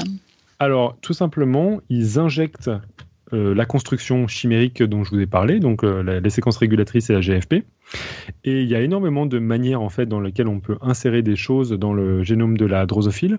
Là, euh, généralement, ce qui est fait, c'est qu'on le met dans, un, dans un- une construction qu'on appelle un élément transposable. Alors, tu, tu m'as demandé un truc, peut-être dans deux heures, j'en suis encore. Euh, en gros, En gros, chez la drosophile, il y a des bouts d'ADN qui se baladent et qui peuvent s'insérer dans différents endroits du génome. Ça a été compris euh, assez, assez tôt dans, dans- dans l'histoire de la biologie moléculaire et dans, le- de- dans la compréhension de comment fonctionnent les génomes des drosophiles. Ces, ces bouts, ces éléments transposables, il y en a un en particulier qu'on appelle l'élément P. Normalement, il est domestiqué, c'est-à-dire qu'il est plus actif chez la drosophile.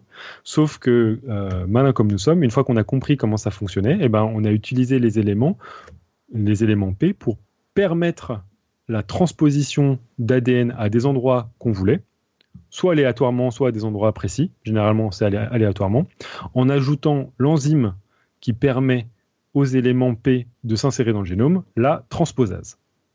Donc en gros, ce qu'on fait quand on veut faire euh, ce, genre de choses, insérer une séquence rapportrice dans le génome drosophile, c'est qu'on met de la transposase et notre séquence régulatrice plus GFP avec des parties de l'élément P qui va permettre à cette construction de s'insérer dans le génome. Alors pour les gens qui sont vraiment, vraiment, qui, connaissent pas du tout la biologie, ça se présente comment d'une façon pratique en fait? Parce que tu dis on met l'élément P, euh, on le fait rentrer dans la cellule, mais d'un point de vue très très très pratique en fait, qu'est-ce que, comment ça se passe? Alors d'un point de vue très très pratique, on utilise des techniques de biologie moléculaire. L'ADN, on est capable de l'amplifier grâce à des réactions, euh, notamment des réactions qu'on appelle de la PCR. Et donc ces réactions euh, qui permettent d'amplifier l'ADN permettent aussi de jouer un tout petit peu et de créer des ADN euh, qu'on veut. Donc en fait là tu es en train de dire, c'est- voilà, c'est- multiplier. c'est Multiplier. L'ADN. Ouais, c'est ça. Donc Eh on ben- arrive à fabriquer de grandes quantités d'ADN Ouais. dans le labo, dans un appareil, C'est ça. et Et en- ensuite on prend cet ADN. Et en fait, on peut mélanger, dans, dans une même réaction de PCR, on peut mélanger des, des ADN qui viennent de, de- de choses différentes, de bactéries, de, de méduses, etc., et les coller ensemble. Donc on fabrique un ADN La chimie, quoi. artificiel, j'allais dire. C'est de la biochimie. Non, mais C'est je veux dire, en pratique, comme tu dis, en pratique, euh, c'est euh, des, Ouais. des, des, des éprouvettes, des machins, et tu Mm. verses des trucs dans les bidules, et, Ouais. euh, Oui, et oui. tu fais des réactions chimiques. Voilà, tu fais une réaction biochimique, donc tu fabriques un nouvel ADN. Et j'imagine, je, je vois plus Pierre, mais je vais parler pour lui. J'imagine qu'on fabrique un, un nouvel ADN qui a des séquences telles que quand on le met dans le milieu de culture, alors je sais pas si c'est en revanche, euh, on peut parler de milieu de culture, mais Pierre C'est pas un milieu de culture, non, non. En fait, Voilà, ce qu'on fait, c'est qu'on prend, on un- prend cette construction, on l'injecte dans l'œuf, Voilà, dans, dans un œuf de drosophile, Mm. et après, bah, cette construction va s'insérer dans le génome de la drosophile, grâce avec euh, cet élément transposable dont on, dont on parlait, euh, etc., et va se retrouver dans toutes les cellules de la drosophile. Voilà. Sauf que euh, quand il se retrouve dans toutes les cellules de la drosophile, dans, dans- dans- dans le génome de toutes ces, ces cellules de la drosophile, eh ben, il va être lu par la machinerie cellulaire de la drosophile pour reconnaître les séquences régulatrices de yellow et conduire la transcription puis la traduction de la GFP. Et donc la Donc, euh, GFP qu'on ouais. verra, elle nous, pa- elle nous témoignera du déploiement, c'est-à-dire de comment euh, la drosophile donc, euh, interprète cette nouvelle séquence qui vient d'être insérée dans son génome. Donc, en fait, je, je voulais juste donner une, image encore euh, pour les gens qui qui qui font qui font jamais ce genre de technique, quoi, de, de leur montrer un peu ce qui se passe dans le labo, en fait, où vous avez euh, ben, les, les biologistes ont des des des œufs de drosophile. euh, alors, je sais pas s'il faut les garder à une certaine température, etc. dans une machine qui s'appelle donc la PC la PCR. On fabrique un ADN, une, une structure artificielle, mais qui a euh, des séquences qui permettent d'injecter l'ADN, enfin qui Ouais. vont permettre l'ADN, euh, une séquence voulue de s'intégrer dans le génome de la drosophile. Voilà. Et en pratique, on, injecte donc cet ADN dans les œufs de la drosophile en fait. Et pour l'injecter dans les dans les œufs, vous faites comment alors? On prend euh, une mouche, on lui dit pond ici, après on prend les œufs, on les injecte avec euh, une petite seringue. Une seringue, donc. Une seringue. hein. C'est ça. Une Mhm. mini seringue, euh, Voilà. euh, Mm. toute petite. Euh, c'est beaucoup de travail. Moi, j'ai jamais fait. hein. Concrètement, ouais, c'est ça, c'est pas toi qui fais, j'allais te demander. Non, ouais, moi, j'ai déjà essayé d'injecter les œufs parce que moi je travaille pas sur la drosophile, hein, je vous rappelle, je travaille sur euh, un anéline marin. Nous, on a des œufs qui sont ultra chiants, euh, qui sont hyper compliqués à injecter. Et, donc ces prouesses là qu'on est capable de faire de la drosophile de manière genre classique, euh, nous euh, dans mon laboratoire c'est particulièrement euh, compliqué à faire. Par contre, dans le laboratoire dans lequel j'étais quand j'étais à New York, là c'est une autre technique pour pouvoir insérer de l'ADN dans le génome c'est on, donc la Sion, donc je vous rappelle ce truc qui ressemble à un tube en U et qui fait que filtrer l'eau toute la journée. La Sion, quand elle pond, on peut récupérer ses œufs. Ces œufs, on peut les mettre dans des petites cuves, on appelle ça des cuvettes, et on met ces cuvettes avec euh, bah, la construction d'ADN qu'on veut. Et ensuite, cette cuvette, on fait traverser un courant très très fort. Et ça, généralement, les œufs euh, quand il y a un courant très très fort qui se passe, ils ouvrent tous leurs pores, ils sont là, waouh, qu'est-ce qui se passe, etc. Et l'ADN rentre à l'intérieur. Et là, voilà comment que- on a injecté par ce qu'on appelle une électroporation. Voilà. Brusicor en parlait justement dans la chatroom, l'électroporation. Donc, oui. Voilà. Donc l'électroporation, beaucoup, euh, c'est une manière. J'aime beaucoup comment tu fais l'œuf électrocuré et électrocuté. Ouais, c'était très graphique. très très euh, bien. Bon, et donc euh, là, là, il serait peut-être temps de, de revenir aux, aux ailes. Oui. Non. Si, L'image que tu as mis dans la chat. Mais alors, le truc, quand tu disais, euh, du coup, c'est pour ça que c'est de l'évo-dévo, tu disais ça se voit que au moment du développement, ça se voit pas après. Pourquoi ça se voit pas après? Parce que les pigments sont déjà accumulés. Ils sont déjà accumulés. Donc quand tu vois la la- l'aile finale de l'adulte, Ouais. le gène qui code les pigments n'est plus exprimé là-dedans. Puisque les Oh. pigments sont déjà là. Ouais. Voilà, c'est tout. Ah, tu veux dire. Ah euh, Ouais, mais le truc qu'on met là, c'est un truc qui fait que c'est que c'est phosphorescent. Les méduses, elles sont phosphorescentes une fois adultes. Euh, Fluorescentes. oui, tout à fait. Je, sais que c'est pas la même chose. Je vais me faire engueuler par tout le monde. Tout. Euh, mais donc, pourquoi là, ça serait pas phosphorescent une fois adulte? Comment? Fluorescent. Alors, je sais jamais lequel est lequel, je me suis déjà planté là. Euh, pourquoi pourquoi les, les, les mouches auraient pas les, les ailes qui brillent euh, une fois adultes? On va dire qui brillent. Hein Alors, pourquoi elles n'auront pas les ailes Alors qui brillent méduses- une fois adultes? Alors, Elles n'ont pas Elles- le gène, euh, le gène GFP si, naturellement, si. les drosophiles, Bah, elles l'ont pas. non, mais elles ne l'ont pas naturellement, mais si tu fais cette structure-là, alors, oui, excuse-moi. Il est possible que la GFP reste dans cette tâche et que euh, même chez l'adulte, on voit de la fluorescence.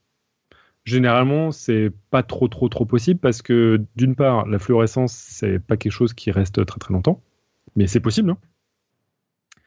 Et euh, d'autre part, euh, ça peut être dégradé.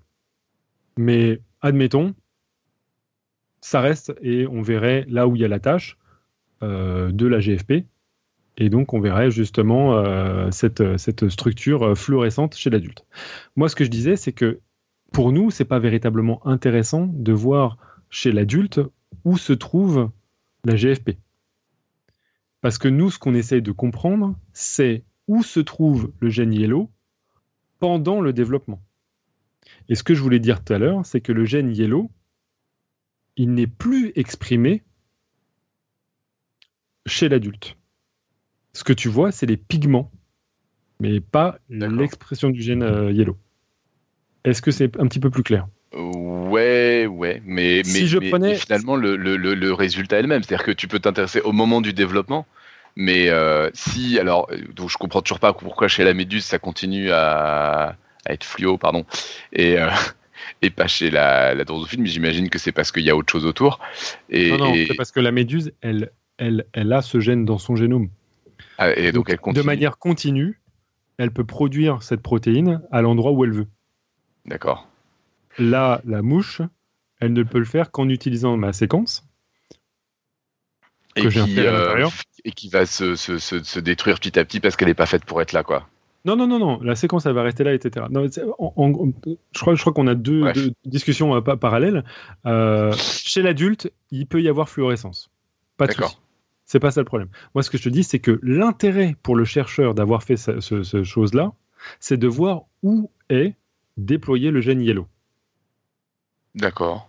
Or, le gène yellow, n'est présent que pendant le développement. Et pas, quand, en- pas en tant qu'adulte. exactement. C'est-à-dire que si je, si je prenais la- l'aile adulte et que je prenais les parties pigmentées, Mm. que j'analysais quels, quels étaient les cocktails à l'intérieur, je verrais des pigments, certes, mais je verrais pas le gène yellow. D'accord. Puisque son intérêt, le gène yellow, c'est d'accumuler les pigments au cours du développement. Ouais, ouais, ouais, d'accord. On n'a pas, on n'a pas besoin de maintenir la production de pigments à l'intérieur. Donc le gène yellow n'a pas besoin de se maintenir à cet endroit chez, quand, quand, euh, la mouche est adulte. D'accord. Mais euh, c'en est une conséquence directe, quoi. Exactement. Donc Voilà. en fait, euh, quand même, c'est lié. Mais bon, d'accord. Bon, je, je, je, je vais, je vais m'arrêter là. Je pense que d'accord. Alors, Non, mais vous êtes, vous êtes bien d'accord. hein. Mhm. Ouais, non, je Je pas complètement, mais c'est pas grave. Après, Marie, Marie a mis une autre explication. euh, À propos de- de- du fait que la GFP va, va, Oui. va, va disparaître au cours du temps, euh, elle Oui. va être diluée, diluée parce que le tissu croît. Ouais. Les Non, mais pigments je- empêchent en plus de voir la fluorescence. C'est vrai qu'il y aura naturellement de, de la pigmentation et euh, ce qu'on appelle un phénomène de, de quenching. Alors, prenons la drosophile mélanogaster. Comme je vous l'ai dit, mélanogaster yellow, il est uniquement présent dans les veines de l'aile, pas du tout en spot. On voit pas. Ce qu'a fait Sean Carroll, c'est quelque chose de particulièrement intelli- intelligent. Il a regardé chez l'espèce qui avait le spot à quoi ressemblait la région régulatrice du gène yellow. Et là, en l'analysant, il a trouvé des sites de fixation de différents facteurs de transcription. Et en le comparant avec la situation chez la drosophile, il a vu que c'était pas exactement la même chose. Et pour pouvoir justement comprendre quelles étaient les différences, ce qu'il a fait, c'est qu'il a pris les régions régulatrices du gène yellow de la drosophile qui portent des points sur les ailes. Il l'a mis en face de la GFP pour faire une construction rapportrice et il a injecté ça chez Drosophila melanogaster. Et je vous le mets dans le mille. En faisant ça, je peux. Je pense que j'ai tué tout le monde. On voit le déploiement chez Drosophila melanogaster de la GFP dans une région qui, grosso modo, correspond à la région dans laquelle il va y avoir le spot chez une autre espèce. waouh. En faisant bah, ce- chez, l'espèce euh, d'où a été tiré le Voilà. la zone de. euh, bah oui, il faut pas exagérer quand même. Oui, donc c'est logique. Donc ça fonctionne quoi. Tout Exact. ce que tu dis, tu fais style, ça fait un gros effet de manche. En fait, ça fonctionne comme comme tu dis. T'es en train de tuer le- tous les faits. Non, non, non, non, non, mais c'est juste pour être sûr que. En, en fait, ça, ça veut juste dire ça marche bien. Ça marche. En gros, les séquences régulatrices C'est-à-dire qu'il De a bien quelle identifié espèce les séquences régulatrices. voilà, sont présentes. Et après ça, ce qui est encore plus intéressant, c'est qu'on peut disséquer ces séquences régulatrices. Alors, comment on dissèque une séquence régulatrice? Bah, Tout simplement, on a, donc lui, comment il a fait pour pouvoir mettre une séquence de régulatrice de, de l'espèce euh, BR-MIPES euh, en face de la GFP bah, il, a, pris la partie, il a utilisé la PCR, il a pris une grosse partie, genre environ, je je sais combien, euh, euh, 5000 paires de bases, donc 5000 nucléotides, 5000 lettres de l'ADN euh, près du, gène yellow de BRMIPES. Il a fait, on va voir ce que ça donne. Bam, il voit que ça fonctionne. Il a fait, ah ah, maintenant, qu'est-ce qui se passe si j'en en- j'en enlève la moitié? Là, il le fait l'expérience, ça marche aussi. Qu'est-ce que ça- qui se passe si j'en enlève trois quarts? Bam, ça marche pas. Ah d'accord. Qu'est-ce qui se passe si je garde un autre quart? Bam, ça marche. Et donc, en faisant ces, différentes parties, en coupant progressivement la partie qu'il collait à la GFP et qu'il insérait chez Drosophila melanogaster, il est arrivé à trouver quelle est la partie la plus petite du gros bout d'ADN qu'il avait trouvé au début, qui permet de récapituler l'expression de yellow de, l'autre espèce, BR-MIPES. Et donc là, c'est véritablement disséquer une région régulatrice pour en obtenir la partie la plus petite, ce qu'on appelle un module de régulation. Et là, dans ce module de régulation, ce qu'il a trouvé qui était par- particulièrement intéressant, c'est que ces modules de régulation, il était capable de prédire aussi quels étaient les facteurs de transcription qui s'y collaient. Et les choses fascinantes, c'est que en faisant cela, il a compris il a, il, a, il a disséqué au point de comprendre quelles étaient les mini-parties, donc quelles étaient les séquences reconnues par tel ou tel facteur de transcription, pour récapituler cette partie euh, donc de spot dans l'aile. Alors pour pouvoir vous expliquer, en gros, sur cette région régulatrice minimale, ce module, il a trouvé des sites de liaison de différents facteurs de transcription. Et en testant chacun de ces facteurs de transcription, de, ces sites de liaison de facteurs de transcription, il a pu dire voilà, ce site de facteur de transcription dans la région régulatrice qui permet de faire apparaître une tâche chez DBR MIPES, le premier sert à avoir toute la partie droite de l'aile dans lequel on va avoir l'expression. Le deuxième permet d'empêcher le gène d'être réparti dans toute la partie basse de l'aile. Et le troisième va permettre d'avoir une expression dans l'intégralité de l'aile. Et grâce à ces trois facteurs, de, ces sites de liaison de facteurs de transcription, il est arrivé d'une certaine manière à comprendre la grammaire des régions régulatrices. Donc en gros, il a fait le même boulot pour les fonctions régulatrices que le boulot qui consiste à dire euh, on identifie trois lettres à, une protéine. Il a fait le, il a, il a décodé quoi. Exactement. Donc il a disséqué et décodé partiellement le code de, euh, des régions régulatrices, sachant que pour cela, il faut savoir où, se, où vont se lier les facteurs de transcription chez la drosophile. donc il y, a vraiment le même, euh, il, est, capable de la même façon de, on lui donne une série, enfin pas en entier si j'ai bien compris, il a fait que le début, il a pas fini, mais euh, euh, on te donne, on te donne des lettres, tu es capable de dire ça code pour telle protéine, et là lui on lui donne des lettres, il est capable de dire quel facteur vient dessus et quel, et quel effet ça a. Exactement. Ok. Donc il a décodé quoi. Il, a, il, a, il, a, il a plus ou moins décodé, sauf qu'il faut avoir beaucoup, beaucoup d'informations. Est-ce que, ça veut dire que, est-ce que ça veut dire qu'un facteur de, de, transcription a une séquence euh, spécifique et vice versa, ou euh, ça croise Non, à, ouais, donc à un facteur de transcription chez un organisme correspond une séquence reconnue. Donc c'est un module de reconnaissance. On appelle ça un site de liaison à facteur de transcription. Et c'est dans un sens et dans l'autre. C'est une bijection donc. Alors, oh, j'adore quand c'est les autres qui utilisent les termes de maths. Ça pourrait, ça pourrait être le cas. Ça pourrait être le cas, sauf que non. Bien entendu, il y a des sites de liaison qui sont connus par plusieurs facteurs de transcription. Et donc parfois, il peut y avoir une sorte de compétition pour euh, arriver sur le, facteur sur, sur le site de liaison. Bien entendu. D'accord. Mais c'est un boulot énorme qu'il a fait, le gars. C'est, ah oui, c'est, complètement... Lui prendre, alors, c'est surtout ses doctorants et ses postdocs. Oui, hein, qui... ouais, parce qu'une fois que tu as compris le principe et que euh, et que tu as vu quel, quel manip il fallait faire, ça devient juste euh, fastidieux sans, sans plus vraiment de réflexion en fait. Alors si, c'est ça qui est, c'est ça qui est intéressant, c'est que lui, justement, il a fait ah d'accord, on touche du doigt le fonctionnement des régions cis-régulatrices. Il a dit ah bon bah que, que, que certaines personnes s'amusent, etc. Euh, notamment, il y a énormément d'autres personnes qui sont intéressées à d'autres gènes que Yellow euh, pour pouvoir disséquer les facteurs de transcription et voir comment euh, tel gène pouvait être déployé à tel endroit précis. Lui, ce qui l'intéresse, c'est toujours l'évolution. Et lui, justement, ce qu'il a fait, c'est qu'est-ce qui se passe dans ces régions régulatrices entre espèces.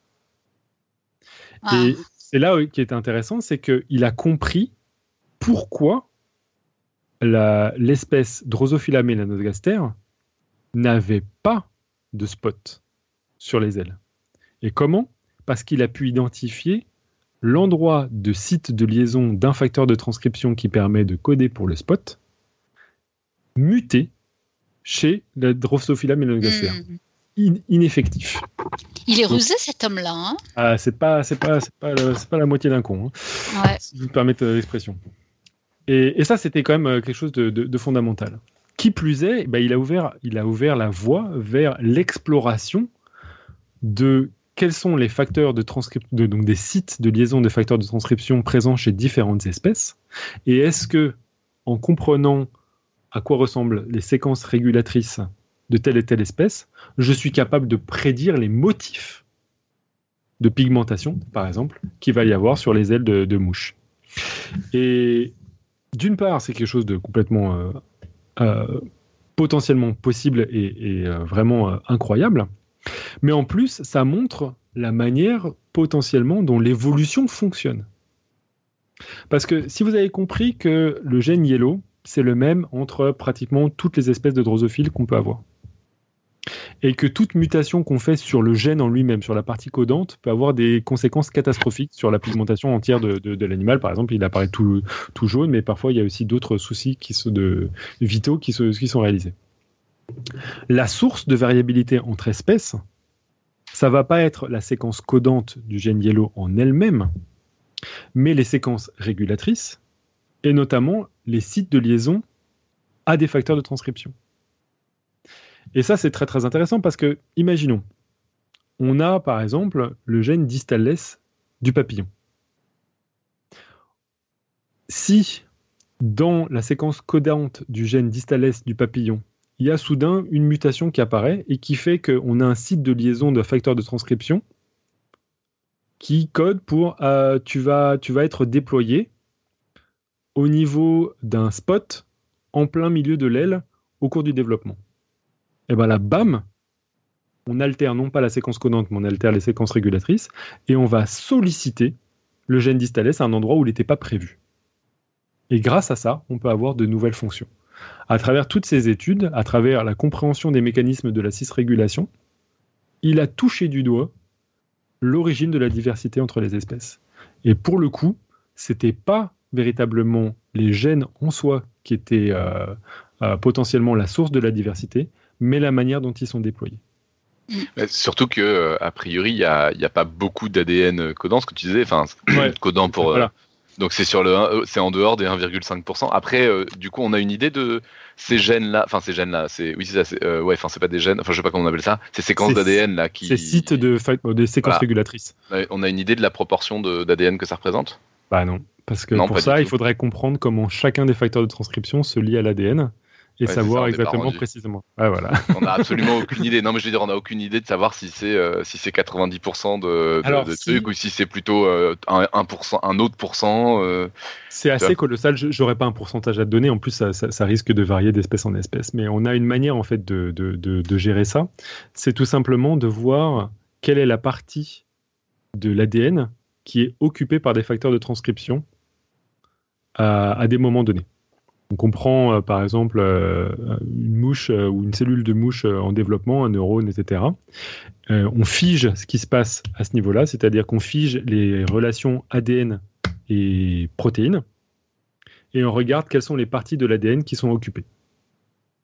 En faisant ça, on est capable de, dire ah ben tant de parties du neurone d'une mouche est occupé par des protéines. On ne sait pas quels sont ces facteurs de transcription, mais euh, euh, on, peut savoir quels sont ces facteurs de transcription, mais, euh, en tout cas, on peut surtout savoir quelle, est cette partie qui est occupée.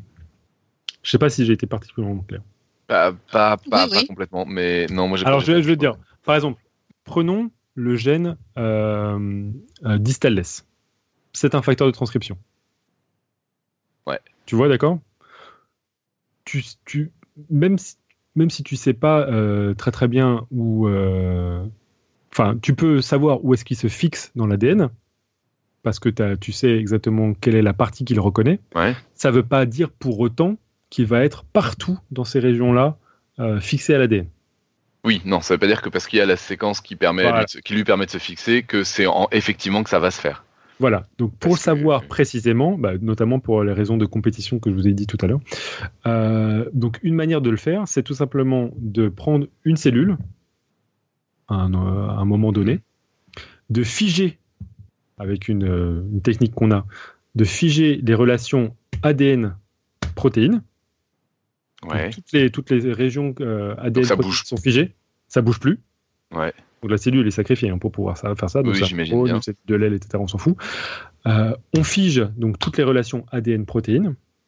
Et ensuite, on va utiliser un moyen de tirer à nous toutes les euh, parties de l'ADN sur lesquelles distales est, associé parce qu'on a euh, une sorte d'aimant à distales. un anticorps qui est distales. Ok. Donc on tire à nous avec les Donc là, on voit la proportion de, de, de distales qui était fixée, et comme on connaît la proportion de, de, de sites où ils pouvaient potentiellement se fixer, ça donne une idée de. Voilà. Voilà. D'accord. Ok, j'ai compris. Si j'ai compris. Donc, tout le là, monde- on fait ça par facteur de transcription et euh, peut-être dans 350 ans, on aura la réponse. on aurait une réponse à ma question. Non, mais parce que c'est fascinant, parce que c'est vrai que euh, euh, la- la- l- donc euh, ce qui est raconté le plus finalement, c'est l'histoire des 1,5% de, de, de, de l'ADN. C'est ce que les gens connaissent le mieux. Enfin, ce que, enfin, déjà, euh, tout le monde connaît pas ça, mais disons que les gens qui connaissent un peu de trucs en ADN, en, en- propos de génétique, connaissent ça. Et donc euh, là, il y a ce nouveau mécanisme là euh, qui, commence à être identifié et compris. Ouais. Mais euh, on sait, bah, ce enfin, ce que je trouverais intéressant, c'est la boîte noire, la, la boîte noire, ce qui reste de boîte noire et de quelle taille, quoi. Je veux dire, Voilà. sont les autres dynamiques, mécanismes qu'on a, dont on n'a aucune idée, qui restent encore à comprendre, quoi. L'ADN, non codant du génome des organismes, on, on- on l'appelle la matière noire parce que justement, il y a tellement de choses qui peuvent se passer. Et en plus, là, depuis tout à l'heure, je vous ai parlé de facteurs de transcription, mais il y a bien entendu d'autres manières de régaler les gènes, comme par exemple l'épigénétique, euh, la fermeture, la- l'ouverture de l'ADN, la méthylation, l'ubiquitination. Oh On a du boulot. Non, Mais c'est fou que c'est incroyable, hein, le, le- le degré de régulation de, de- de- du mécanisme euh, en biologie moléculaire, c'est ahurissant en fait. hein. Ouais, Voilà. Et je finirai cette partie en vous mettant une petite image des, des régions régulatrices qui ont été euh, découvertes près du fameux gène PAX6 dont je vous ai bassiné euh, pendant trois heures la- la- la- dans, dans l'émission 295, non 299 pardon, et euh, dans lequel en fait en utilisant ces- ces- cette méthode de gène rapporteur, on a pu euh, chez différentes espèces se rendre compte de là c'est chez la mouche que je vous ai représenté mais quelles sont les séquences régulatrices qui permettent de déployer PAX6 à des endroits particuliers? Et donc, PAX6, on s'aperçoit que, bien entendu, il est exprimé dans l'œil, donc on, voit bien qu'il y a une région régulatrice de, la, région PAX6, du locus PAX6, qui va contrôler l'expression de PAX6 dans l'œil, mais on voit qu'il y en a plein d'autres. En fait, euh, PAX6 peut être exprimé dans le cerveau au cours du développement, dans différents neurones, dans euh, différentes parties de, la structure euh, neuronale de, de la mouche. Et ça, toutes ces parties-là, eh ben, elles sont d'une certaine manière codées par un code de facteur de transcription euh, tout autour de la séquence codante de PAX6. Donc voilà, c'est cossu, je Et l'admets. donc on ne sait pas exactement, euh, là pour le coup, euh, cette séquence-là, parce que là le coup du disque c'était bien, ça c'était un truc qu'on comprend bien, Ouais. mais euh, le reste, les autres zones, ouais, c'est- toujours des zones où ça s'exprime, c'est toujours des parties où ça s'exprime, enfin c'est des plans quoi. Mais, c'est ça qui est en plus euh, très très très euh, intéressant, c'est que ces régions régulatrices, elles peuvent généralement euh, avoir euh, un code spatial, ce, dont on parle depuis tout à l'heure, c'est-à-dire que c'est déployé à tel, endroit, tel, tel ou tel endroit, mais il y a aussi un code de quantité, Uh-huh. c'est-à-dire on veut tant de niveaux d'expression de- du gène, et il y a aussi un code temporel. Ouais, bah ouais, tant qu'à faire. à quel moment du développement on veut déployer tel ou tel Mm. gène. Et tout ça grâce à des cocktails de facteurs de transcription qui vont reconnaître ces différentes parties. D'accord.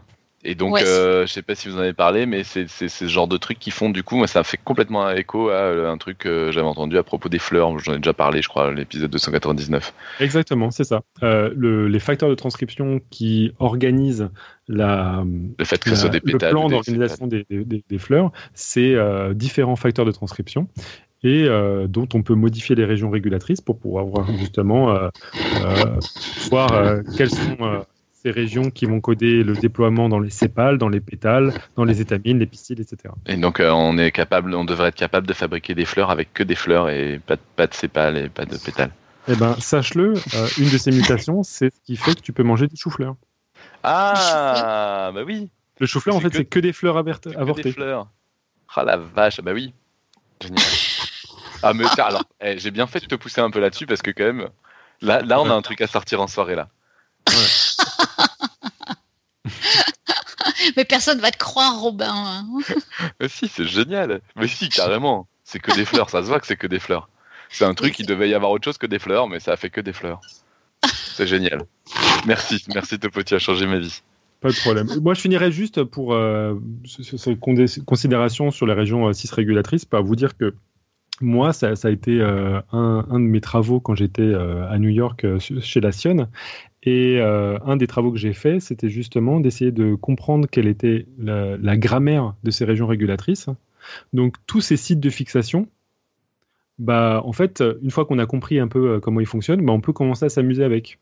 Euh, moi, par exemple, euh, j'ai travaillé dans une équipe qui s'amusait à prendre ces sites de fixation et, en rajouter, ou en enlever, ou les mettre à l'envers, ou les changer de place, et voir quel est l'impact ça avait sur le déploiement des gènes. Donc ça, c'est juste du, développement. Mais par contre, ce qui est très très intéressant, c'est de voir si ces situations-là, si on est capable, par exemple, de euh, retrouver une configuration d'une espèce voisine, est-ce qu'on obtient exactement la même chose? Et ça pose énormément de questions niveau des veaux. Et euh, généralement, les réponses, c'est ça dépend. Et quand ça dépend, c'est bien parce que c'est un gros, gros mystère. c'est ouais, vrai que c'est compliqué ces histoires de régulation, c'est sûr. Ouais, voilà. Donc, euh, je suis pas sûr que c'était hyper limpide, mais je pourrais revenir pour expliquer. Ah, écoute, euh, je suis arrivé en cours de route et j'ai réussi à, me raccrocher au wagon. Alors j'avais entendu la précédente et, et, je me suis déjà intéressé à la génétique, mais enfin pas beaucoup plus que ce que j'ai entendu en cours euh, jusqu'au bac. Donc euh, si j'ai suivi avec ça, c'est que Non, moi je trouve que c'était, c'était, personnellement, je trouvais que c'était super clair. c'est vrai que encore une fois, la biologie moléculaire expliquée comme ça oralement, c'est, c'est quand même pas évident, je trouve. Hmm. Et, après, bon. non, mais je, je, je, je, ne sais pas. Oui, non, moi, ça m'a, ça m'a paru. Euh, encore une fois, j'ai raté le début, donc euh, j'ai quand même globalement l'impression d'avoir compris. Mais cette histoire aussi de, de régulation temporelle, euh, je trouve ça, je trouve ça assez fascinant aussi. Je ne sais pas si on devrait en parler un, jour parce que je ne sais pas s'il y a pas s'il y a de quoi faire une émission, mais c'est c'est super important aussi. Euh, j'imagine. Hein, je ne sais pas quand on voit comment se développe un embryon, à quel moment euh, le foie va se former, à quel moment les yeux vont se différencier, etc. C'est super important finalement.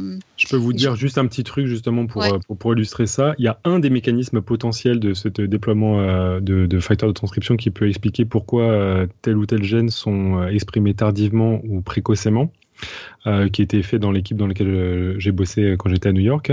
C'est certains gènes ont par exemple un site pour un facteur de transcription temporelle, un autre gène 2, un troisième gène 3, et la quantité de ces sites de, liaison à ces facteurs de transcription définit quand est-ce qu'ils vont être exprimés parce que plus il y en a, plus ça va être exprimé tôt moins il y en a, plus sera exprimé tardivement. D'accord. Et oui, bien sûr. Bah, bien sûr, je sais pas pourquoi, mais. Bah, non, non, mais bah, vu, comme ça, ça paraît logique. Mais vu comme ça, ça paraît logique. Alors que c'est vrai que je me demandais vraiment euh, quel était le point de départ, en fait, effectivement. C'est une observation empirique et après, il faut, essayer de rentrer dans les mécaniques. Alors, je vous propose qu'on euh, saute aux questions d'auditeurs.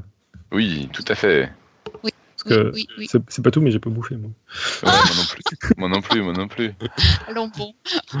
L'appel du ventre.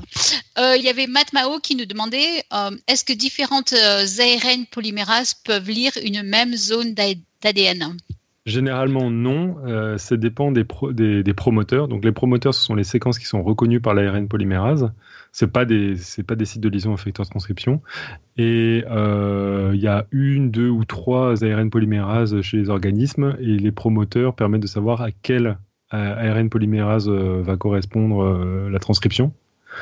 Mais pour rentrer un tout petit peu dans la biocelle, euh, j'ai l'impression que c'est surtout euh, des gènes qui vont coder pour les ribosomes, qui vont solliciter tel ou tel ARN polymérase, et les gènes classiques, genre facteur de transcription, etc., c'est toujours la même. Bon, il y avait une autre question, une seule, ouais, c'est ça. Hein. Vas-y, pardon. Vas-y, Robin, vas-y. il dit sur Wiki à Génome, je vois que la bactérie euh, Hemophilus influenzae à 1800 gènes. Je ne sais pas si c'est le minimum, mais est-ce qu'on sait si la plus petite chose vivante a un nombre minimum de gènes qui serait une sorte de base à tout le vivant? Ça, on peut solliciter les travaux qui ont été faits euh, justement par Craig Venters, notamment en biologie synthétique, c'est-à-dire la reconstitution du, du minimum euh, de, de, gènes permettant de faire un organisme vivant synthétique.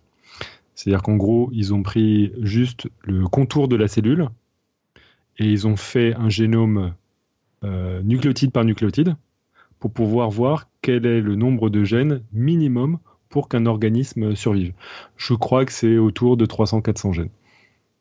Mais dans la nature observable, c'est plus que ça, quoi. Ça ressemble à peu près au nombre du gène de la plus petite bactérie. D'accord. Pas, du virus, j'aurais cru que le virus avait encore moins en fait. Hein. Si, oui, ça c'est sûr, c'est moins, mais comme c'est un parasite et qu'il voilà, utilise des gènes, on peut parler de phénotype étendu dans le sens où il a besoin d'autres gènes pour pouvoir survivre. Là, je te parle de vraiment une unité autonome. Ouais, c'est parce qu'on ne sait pas définir le vivant. Et voilà. tu remarqueras la petite galipette, hein, j'ai dit euh, autonome. Hein.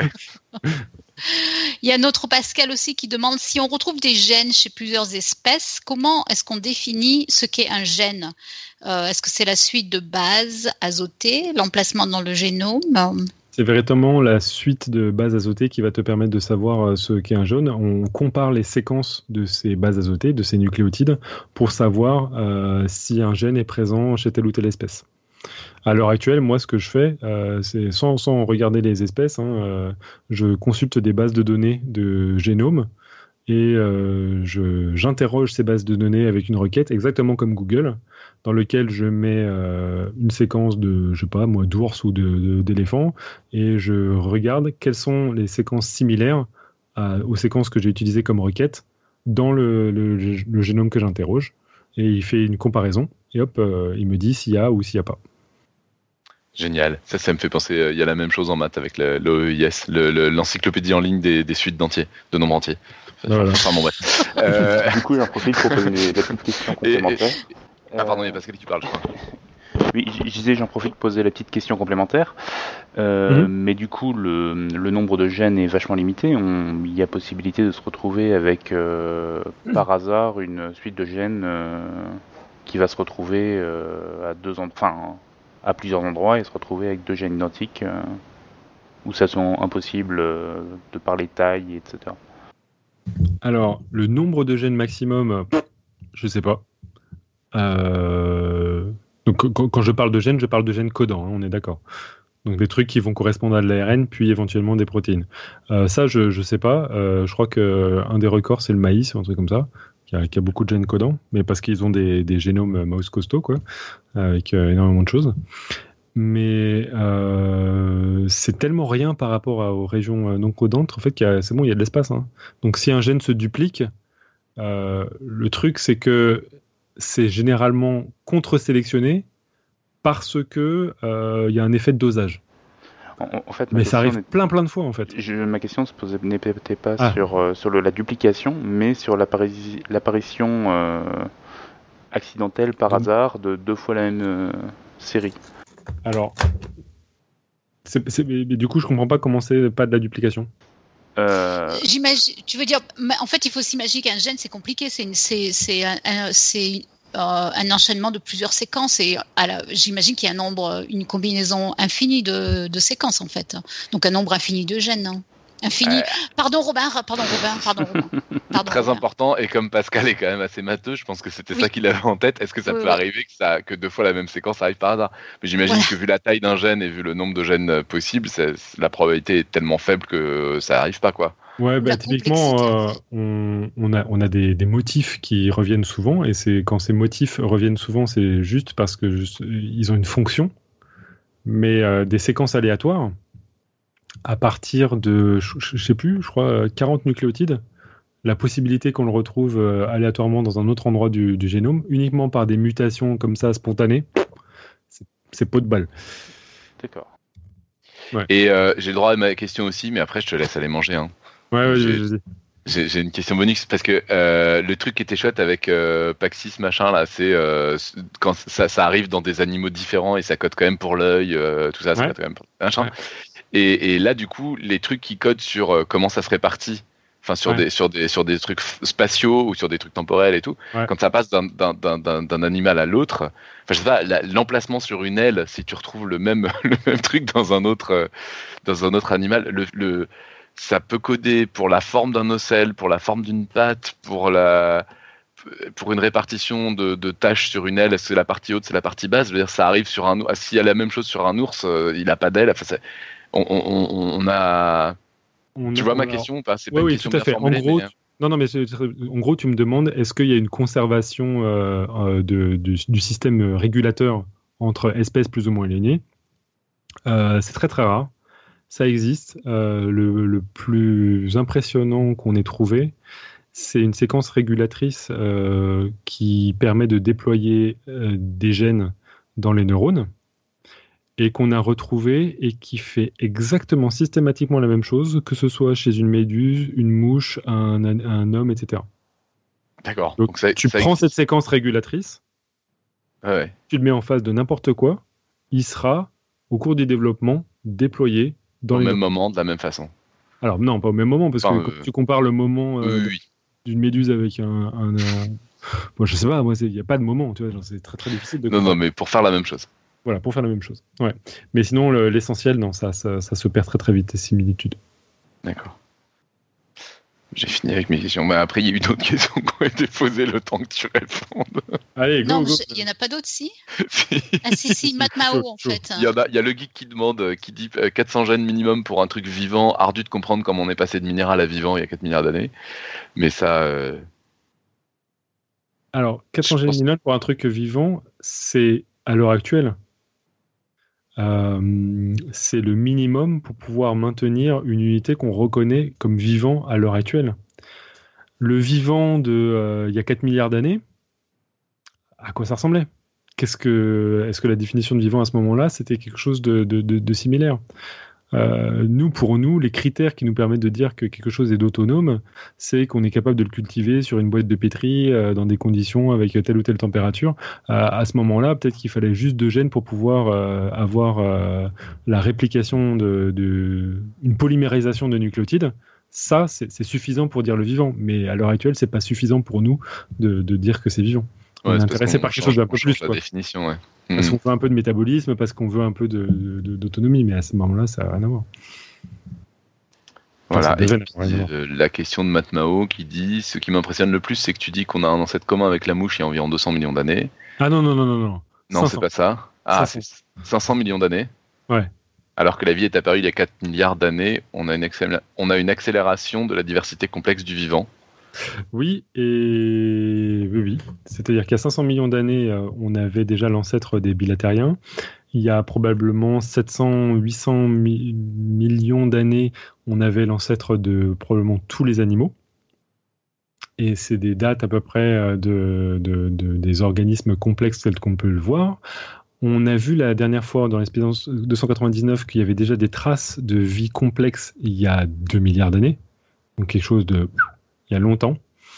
On pense qu'il y a peut-être eu des accélérations et des catastrophes, mais selon moi, une des choses qui a permis véritablement l'émergence de la complexité, donc une, accélération de la complexité, pour que ce soit les plantes, les animaux, les champignons, c'est tout simplement qu'on était en face d'une cellule eucaryote. Et ça, ça vient d'un incident, la symbiose notamment entre des mitochondries et le reste de la cellule, qui a permis à ces, cellules-là d'être euh, justement euh, capables de respirer sur la terre ferme ou dans l'eau. En tout cas, d'avoir un métabolisme totalement différent. Donc en fait, euh, selon toi, donc c'est un accident finalement qui a permis un meilleur mécanisme respiratoire, donc qui a permis cette accélération. Et qui a permis une, accélération de la complexité. Après, l'accélération de la complexité, c'est aussi quelque chose qu'on jauge avec notre point de vue. Euh, ça se trouve, les bactéries à l'heure actuelle, elles sont mille fois plus complexes qu'on peut l'imaginer par rapport à des bactéries euh, d'il y a 4 milliards d'années. Et donc, elles euh, sont ultra complexes parce qu'elles sont d'une efficacité incroyable. Tu vois, la complexité d'un jardin baroque, etc., par rapport à un jardin japonais, c'est difficile à jauger. Euh, c'est peut-être issu de, de, milliards d'années d'évolution aussi pour euh, des choses, euh, des, des, objectifs différents, on va dire. Mmh, mmh. Certes. On va peut-être ben, décréter que c'est terminé là maintenant. Hein. Allez Ouais, parce que là, ils sont en train de. Il y, a une dérive très euh, déplaisante dans la chatroom sur les biologistes. Euh, On dit que les biologistes d'il y a 200 millions d'années étaient quand même nettement moins chiants que c'est actuellement, quoi, sur la définition du vivant. Et quoi, on est chiant, quoi. c'est parti. Allons Alors, les pitch. Alors voilà, merci Pierre. euh, pitch. La fin. Pitch pour euh, la semaine prochaine. Nous allons avoir un invité de marque la semaine prochaine et euh, d'ailleurs, on va encore parler biologie. Et voilà. Ah, ah.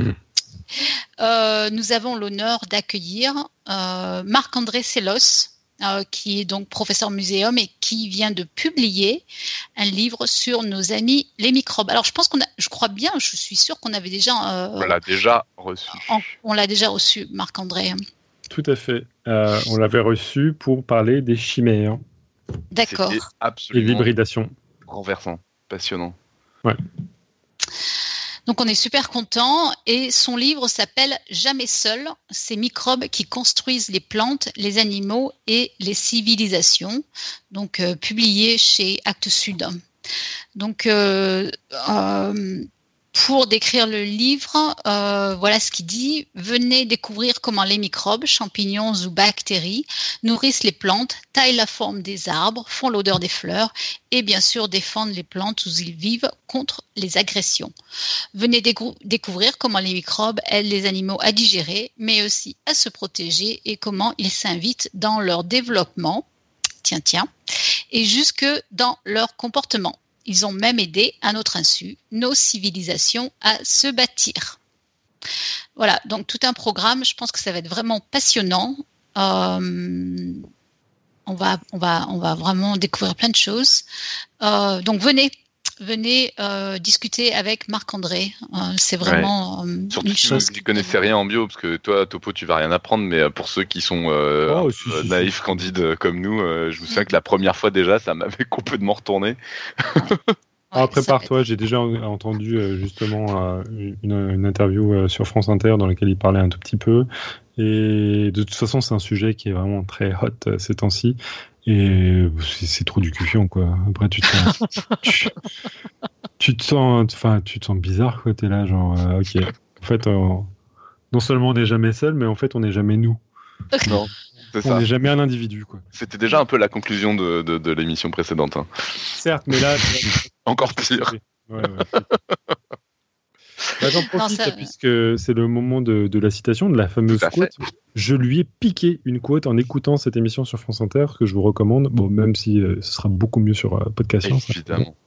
Ben oui. Donc Marc-André Marc Sellos, lors de son passage sur euh, La tête au carré, a dit quelque chose qu'il trouvait charmant et qui euh, reflète un peu bien cette euh, histoire justement de, de la matière noire des génomes euh, dans laquelle s'engouffrent les, les régions cis-régulatrices. C'est en biologie, l'essentiel est invisible pour les yeux. C'est à méditer, ouais. Ça, me fait penser dans la vie de tous les jours aussi. Souvent, on, se trompe de d'ennemis. Souvent, par exemple, on pense par exemple qu'il faut se laver les mains en utilisant des, savons qui détruisent toutes les bactéries, alors que le, le, plus nocif pour nous, c'est pas les bactéries, c'est c'est toutes les les, les poisons chimiques, les insecticides, etc., qui sont encore plus invisibles en fait. Hein. Et ça rejoint bien cette citation, effectivement. Mm-hmm. Donc on verra ce qu'ils ce nous en dit. Hmm. Je pense que ça va être vraiment passionnant. Voilà, on va laisser euh, Topo aller manger. On va quand même euh, euh, re. on va le re-remercier. Oh, merci Topo. je vous fais tous des gros bisous, j'y vais. C'est vrai? Ah bon, ben, ok. Ciao, merci. Hein. J'allais parler du quiz du par Alan du euh, quiz de l'année, on a dit maintenant. Bientôt, ça sera le quiz de la décennie. C'est ouais, non, euh, le quiz de, du, du, du, trimestre. Ouais. Je ne sais pas trop quoi. De l'été, de l'été. de l'été, c'est donc retirer le germe de l'ail, le rend plus digeste. Donc euh, oui, inutile de tergiverser. On va être honnête, euh, c'est un sujet hyper compliqué et difficile. Donc, donc, euh, on se donne encore un peu de temps avant d'y répondre, genre avant la fin de l'année civile. Voilà, c'est Dixit Alan quoi.